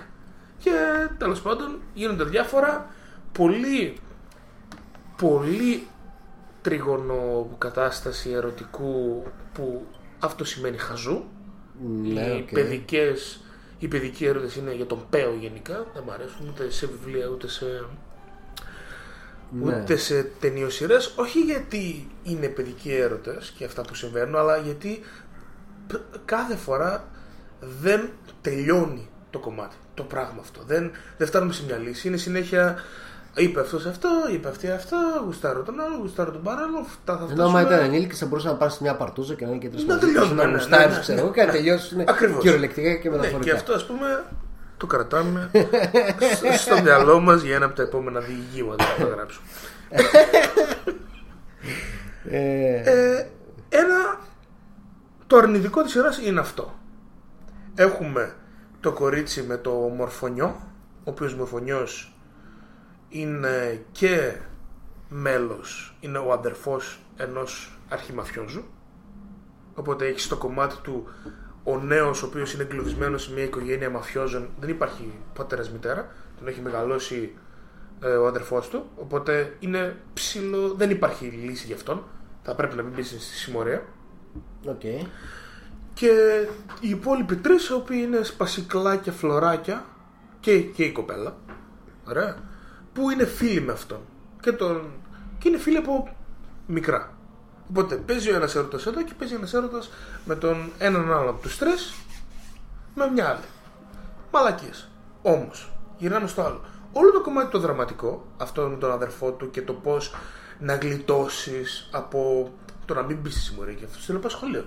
Δηλαδή Ναι. αυτό είναι, το δίνει πάρα πολύ ωραία. Και το δίνει και όχι μόνο τόσο δραματικά, ψευτικό δραματικά, αλλά και ε, με αστείο τρόπο. Όταν ας πούμε ο ένας που και καλά είναι ο, ο έξυπνος της παρέας και μιλάει ωραία και έτσι και πάει στον αδερφό το οποίο το φοβούνται όλοι μόλις έχει βγει από τη φυλακή ξέρω και το φοβούνται όλοι μέσα στο, στη, στη γειτονιά και να τον πείσει πόσο έξυπνος είναι ο, ο αδερφός του και να τον αφήσει να πάει σχολείο και λέει, λέει, λέει πόσο έξυπνος είναι και το μόνο που καταλαβαίνει ο άλλος είναι ότι αφού είναι τόσο έξυπνος θα σου δώσω μεγαλύτερο ρόλο στη συμμορία. Ναι.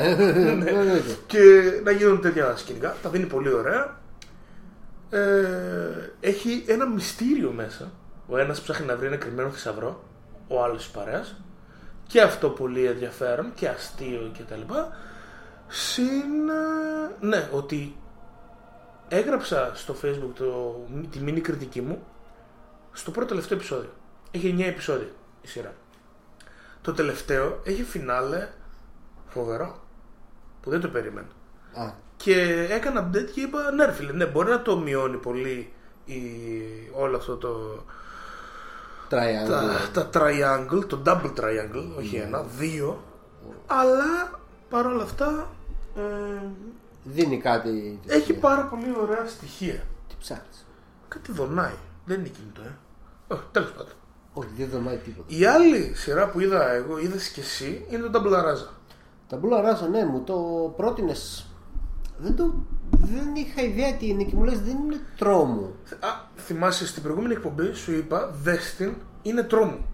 Γιατί είχα δει το τρέιλερ. Και μετά Ναι, και είδα ένα δεν δύο μου κάτσε επεισόδια. καθόλου, ας πούμε, δεν το θυμόμουν που μου το έχεις πει. Και λέω, τι τρόμο μου είπε, και βάζω να δω το πρώτο. Και μένω στη φάση ότι, οκ, δεν έχει καμία σχέση με τον τρόμο. Προφανώς και είναι ε, thriller σε ψυχολογική φάση, ας πούμε, και έχει να κάνει και με κάτι πια πάθηση, ας πούμε. τέτοιο, Ναι, που γιατί ασχολείται. η πρωταγωνίστρια έχει μετά από ένα ατύχημα αμνησία βασικά έχει χάσει τη βραχυπρόθεσμη μνήμη η μακροπρόθεσμη λειτουργεί μέχρι την ε, μέρα που έπαθε το ατύχημα οπότε ό,τι μαθαίνει από εκεί και πέρα τα ξεχνάει Τα Ίσως ξεχνάει, θυμίζει αλλά- λίγο Adam Sandler αυτό έτσι ναι, ναι, ναι, ναι. τα ξεχνάει, αλλά υπάρχει πιθανότητα ξέρεις, να τα συγκρατήσει, αλλά μόλις στρεσάρεται, Ναι. τότε μου παθαίνει το blackout. Φαντάζομαι δεν ξέρω αν το εξήγησε, αλλά ίσως και χωρίς στρες, όταν θα πέσει να κοιμηθεί, που τότε ας πούμε γίνεται.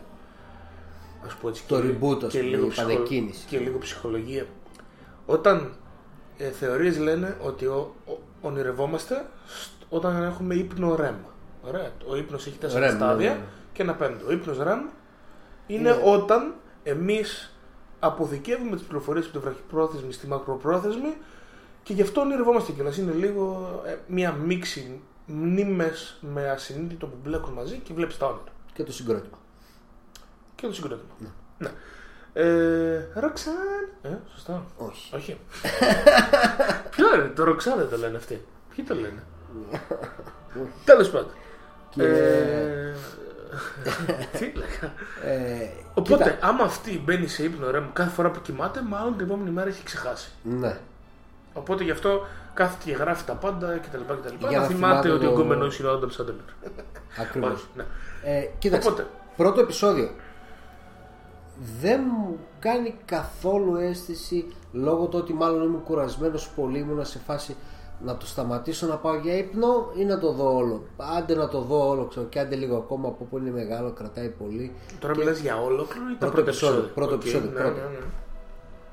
Το αφήνω για δύο μέρες συνειδητοποιώ μετά ότι ε, θα έχουμε και εκπομπή και είναι η εβδομάδα που για κάποιο λόγο δεν έχω δει κάτι.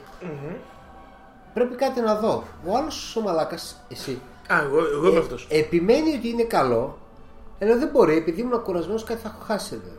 Και κάθομαι να το δω. Και το είδα σε φάση binge watching ε, δύο μέρες, ας πούμε. Μμμ. Τέσσερις και, τε- τέσσερα και τέσσερα επεισόδια. Πήρε μπρος, Ήταν- έτσι. Πήρε μπρος και πήρε μπρος καλά. Ε... Να πούμε δύο λόγια. Για αρχή, Ναι, πες. η αρχή είναι σειρά του Netflix η οποία ε, η παραγωγή έγινε στο Βέλγιο.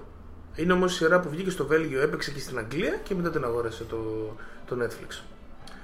Είναι ε, φλαμαντική, θυμάσαι, τα λέγαμε στην προηγούμενη Ναι, την εκπομπή. α, φλαμανδία, Ναι, ναι, ναι. φλαμανδικά και τέτοια. Τα φλαμαντικά, τέλος πάντων, είναι στο Βέλγιο η σειρά. Πρωταγωνίστρια είναι μια γυναίκα 35 χρόνια περίπου, η οποία ε, παθαίνει ένα ατύχημα, χάνει τη μνήμη της και τώρα τη βλέπουμε να μετά από κάποια μαλακία που έχει κάνει, αυτό δεν μας το έχει εξηγήσει, αλλά ναι, μετά από μια μαλακία που έχει κάνει και έχει κάψει το σπίτι τους, μετακομίζουν στο παλιό σπίτι του μπαμπά της.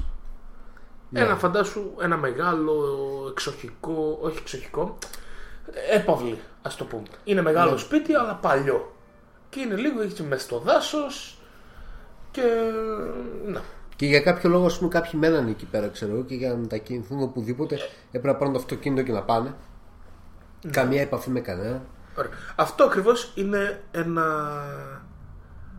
η αρχή ενός κλασικού θρέιλερ με δαιμονισμούς και τα λοιπά και φαντάσματα.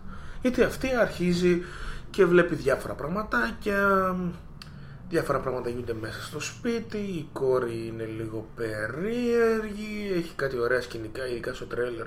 Μ' άρεσε πέρα που γυρνάει και τη βλέπεις με Ναι, κόκκινο ε, εδώ πέρα. Που εγώ αυτό νόμιζα ας πούμε το τρέλερ λίγο Σε τραβάει προς τα εκεί. σε τραβάει προς εκεί ότι θα δεις κάτι horror, αλλά Ναι, δεν είναι εδώ, τόσο. Εδώ είναι οι φορές που εμένα μου αρέσει αυτή η... Αν και το, διαβάζουμε, το διαβάζεις από την πρώτη στιγμή ότι δεν παίζει horror. Ότι είναι το μυαλό της που... Ναι, στο εξηγείς στην ουσία, ρε παιδί, από την Ναι, ναι. αρχή. Το μυαλό Ότι της το μυαλό επειδή της δεν παίζει μπορεί αυτό. να επεξεργαστεί τις μνήμες αρχίζει και μεγαλ... γεμίζει τα κενά με διάφορα με οτιδήποτε και εσύ μπορεί να νομίζεις ότι το σπίτι είναι δε- στοιχειωμένο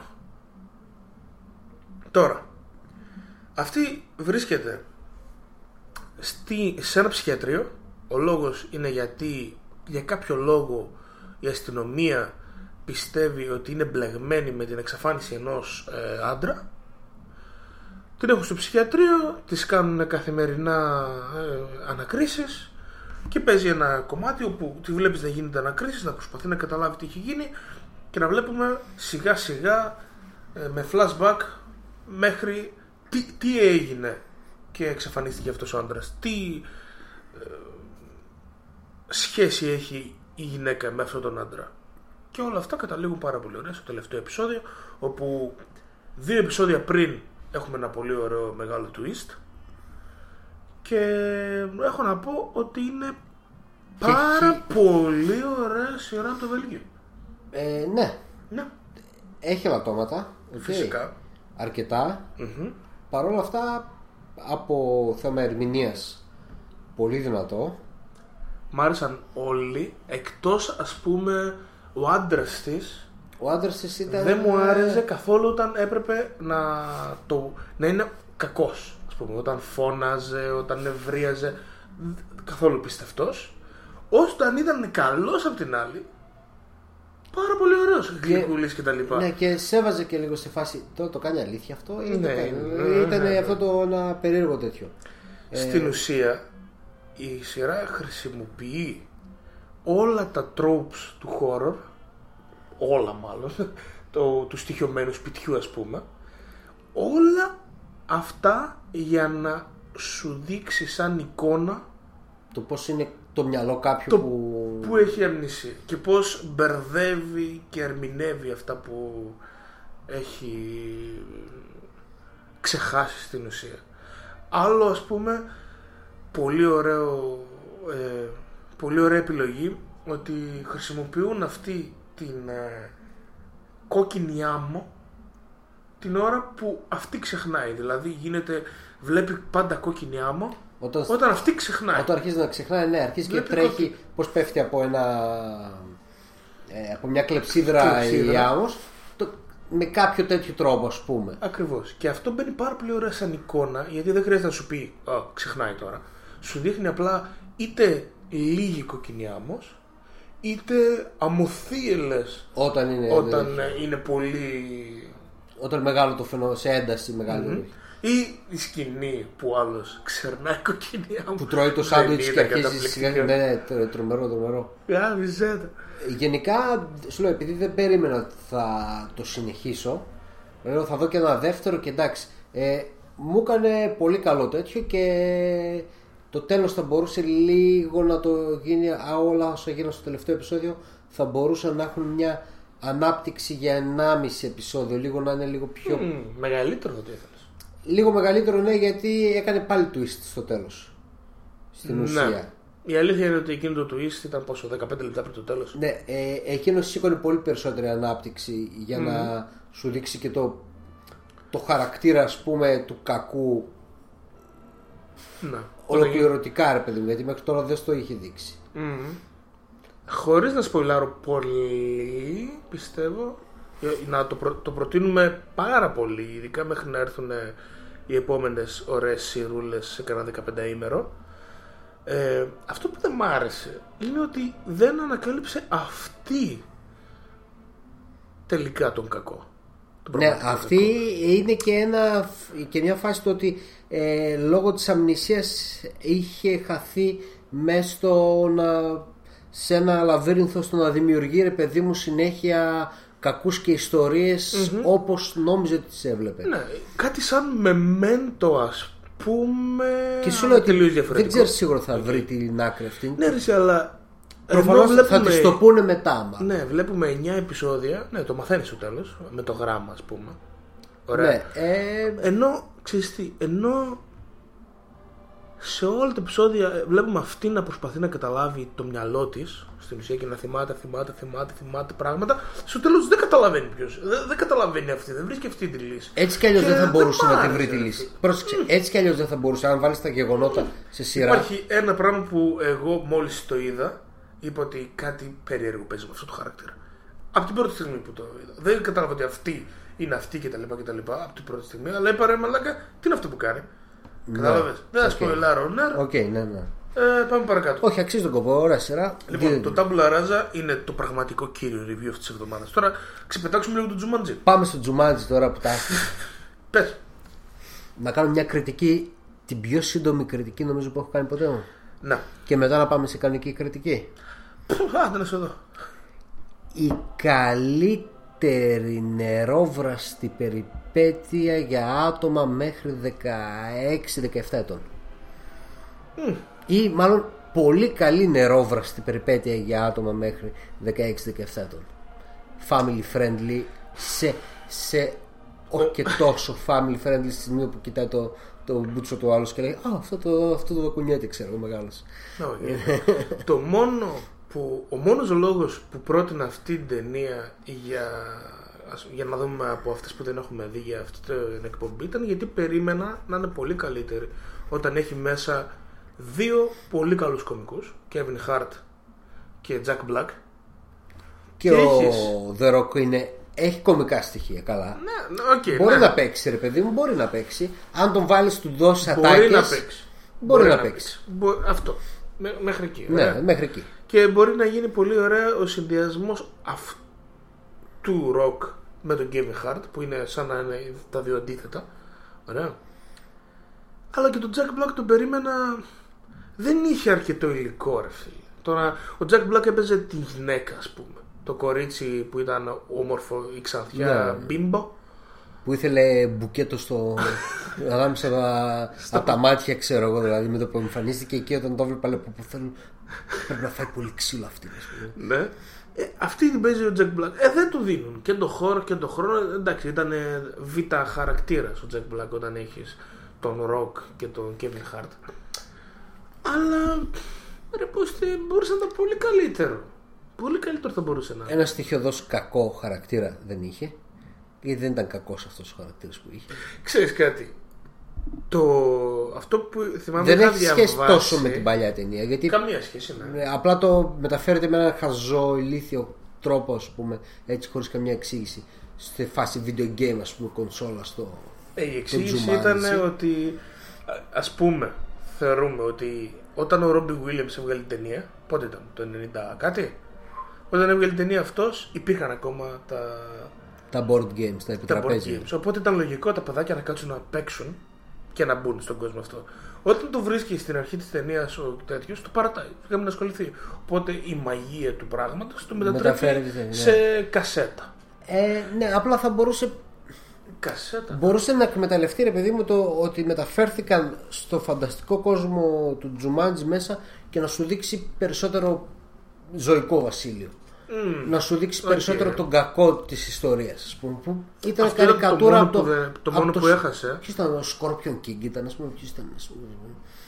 Ο Μπόμπι Καναβάλ δεν ήταν; Ναι, καλός ηθοποιός, τέλος πάντων. Καλό, δηλαδή, ήταν ποιος- πολύ καλό το πει για τον ρόλο. Οκ, μιλάμε τώρα για τον Jumanji. Ωραία, τι ανάλυση να κάνεις παρότερο. Αλλά θες να το κάνεις λίγο καλύτερο, λίγο πιο εύπεπτο, πιο διασκεδαστικό. Ε, βάλε ένα καλό, κα- αυτόν τον ίδιο ηθοποιό, αλλά δώσου δυο ατάκες. Κάτι να κάνει, κάτι να πει, να εμφανίζεται πιο συχνά. Κάτι, ρε φίλε.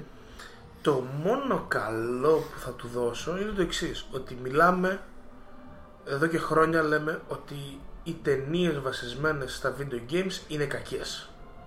Να, Είναι. όλες. Ακόμα και το Tomb Raider που ήταν η τελευταία μας ελπίδα μετά το Assassin's Creed. Τι σαν Τζιμίνη Τζολί. Όχι. Α, τελευταίο με τη Βικάντερ. Ναι, δηλαδή πήρε στη Vikander που, που είναι ηθοποιός καλή. Και τι κράξιμο έχει φάει από τους φαν του Tomb Raider του παιχνιδιού. Γιατί σου λέει, το Tomb Raider, ρε φίλε, η τύπησα που παίζει μέσα το Lara Croft, είχε λέει κάτι βυζιά τεράστια. Τούτο εδώ δεν έχει τίποτα καθόλου. Εν τω μεταξύ, αυτό, ήταν- αυτό ήταν όχι ένας από του απλά. βασικούς προβληματισμούς. Άμα δεις το PlayStation 1 το, το Tomb Raider δεν έχει απλά μεγάλα βυζιά, έχει τετράγωνα βυζιά. δεν μπορούσε να κάνει το Πο- Όχι βασικά πολύγωνα. ας Ναι, πούμε. πολύ ωραία. Ε, Ε, ενώ το Jumanji είναι μία ταινία που είναι video game ναι, οκ. και το κάνει καλά αυτό το κομμάτι μόνο. Ναι, οκ. Σαν να- αν, αν βλέπεις Ε, όταν- πίστες video game, ας πούμε, το κάνει καλά. Ναι, Όταν όντως. συναντάνε το, τα NPC ας πούμε Δηλαδή τα non-players Ναι, character πολύ- αυτό ήταν αστείο. Non-play characters Εκεί ήταν ωραία. Ε, Ε, θα μπορούσαν αυτό να είναι κάνουν- πετυχημένα. θα μπορούσαν να κάνουν όλα λίγο πιο μηχανικά για να φαίνεται το αστείο αυτό του Και εκεί θα μπορούσαν να βγάλουν πιο, πιο πολύ χαβαλέ. Δεν γέλασα κα...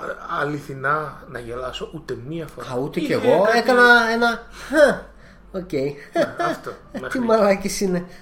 Αυτό, ναι. Αυτό ξέρω εγώ. Αυτό το είπα δύο-τρεις φορές. Τι μαλάκι Να είναι. θυμίσουμε ότι αυτή η ταινία είναι που ήταν πάνω από το Blade Runner όταν είχε βγει το Blade Τους Runner. έκοψε παγκοσμίως. Κοντά σε 700 εκατομμύρια. Και ήδη έχει ανακοινωθεί το δεύτερο. Κοίτα. Νομίζω ότι δεν, α- δεν αφορά και δεν απευθύνεται ηλικιακά σε εμάς. Ρε πούστη 700 εκατομμύρια δεν δώσαν τα παιδιά. Δώσαν τα παιδιά μαζί με τους γονείς όμως. 700 εκατομμύρια. Δηλαδή μιλάμε σαν να πήγαν. ε, Τα παιδιά επι- μαζί με τους γονείς. Τώρα οι, Επίπεδο ας πούμε Pixar movie πήρε. η- οι σαραντάριδες γονείς που τους έπριζε ο γιος να πάμε μπαμπά σινεμά. Και λέει τι να δούμε, ο πάμε να μπαμπάς δούμε το είδε την Κάρι- Jumanji. είδε την Γιατί. Κάρεν Γκίλαν. Ναι, σιγά μην την ξέρει, αλλά Ε, Την είδε όμως. την είδε. Ναι, αλλά θυμήθηκε το Jumanji, το παλιό. Α, θα πάω και το γιο μου να δει ένα τέτοιο. Δεν ήταν ακριβώς το σκηνικό που πήγε ο πατέρας στο γιο να δει το Star Wars που πήγα να δω το τελευταίο που σου είπα και είχε καλή φάση ρε παιδί μου που ήταν δίπλα πατέρας και γιος και σχολιάζανε και ήταν full μες στην νερντίλα ξέρω εγώ τέτοιο. Αλλά πάνω κάτω σε αυτό το feeling. Οπότε τα κάνανε και λίγο. Ε, λίγο να τραβήξει ρε παιδί μου καλές κριτικές εισαγωγικά για το χαβαλέ τώρα να πάει ο άλλος με full popcorn ας πούμε με το παιδί σε προβολή των 4 το απόγευμα γιατί δεν νομίζω ότι ήταν PG-13 είναι η ταινία προφανώς μη σου πω και πιο κάτω ας πούμε δεν αποκλείται να είναι PG-13 κατάλληλη για όλους πρέπει να είναι Κατάλληλη η ευρέφη. ναι οπότε καταλαβαίνεις τι εύρος είχε να μαζέψει εισιτήρια Τέλος πάντων. Τέλος πάντων. Αυτό ήταν, 200, ε. Αυτό ήταν ε, το review για το Jumanji. σημειώστε το, σημειώστε την ημερομηνία κάνουμε Ναι, ναι, review ναι, ναι, 25 Μαρτίου Παγκόσμια ημέρα ανάγνωσης Tolkien. Γιορτάζουμε όλοι. ναι, Γιορτάζουμε όλο ο κόσμο. όλος ο κόσμος Ωραία. Λοιπόν, ήμουν τόσο αλλοτεπό. Είμαι το Σκ- Είμαι ο Κώστας Κίτσιος. Ποιος είσαι; Δεν ξέρω, ήθελα να πω ήμουν, αλλά λέω μετά είμαι. Είσαι. Είμαι- Λοιπόν, ήμουν τόσο αλλοτεπό. Είμαι ο Κώστας Κίτσιος. Και αυτό ήταν το Monkey Bros Show. Μας βρίσκει στο monkeybros.gr, Monkey Radio, Monkey Bros Show, σε, σε οπουδήποτε. TuneIn, Podbean, Spreaker, iTunes, YouTube. Τα πάντα όλα.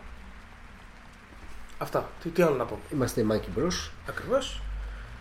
Ε, τα λέμε με κομματάκι σας αφήνουμε επειδή πήγε στα χιλιομόδια θα ακούσουμε το Lose που είναι κομματάρα Και- Συμφωνώ.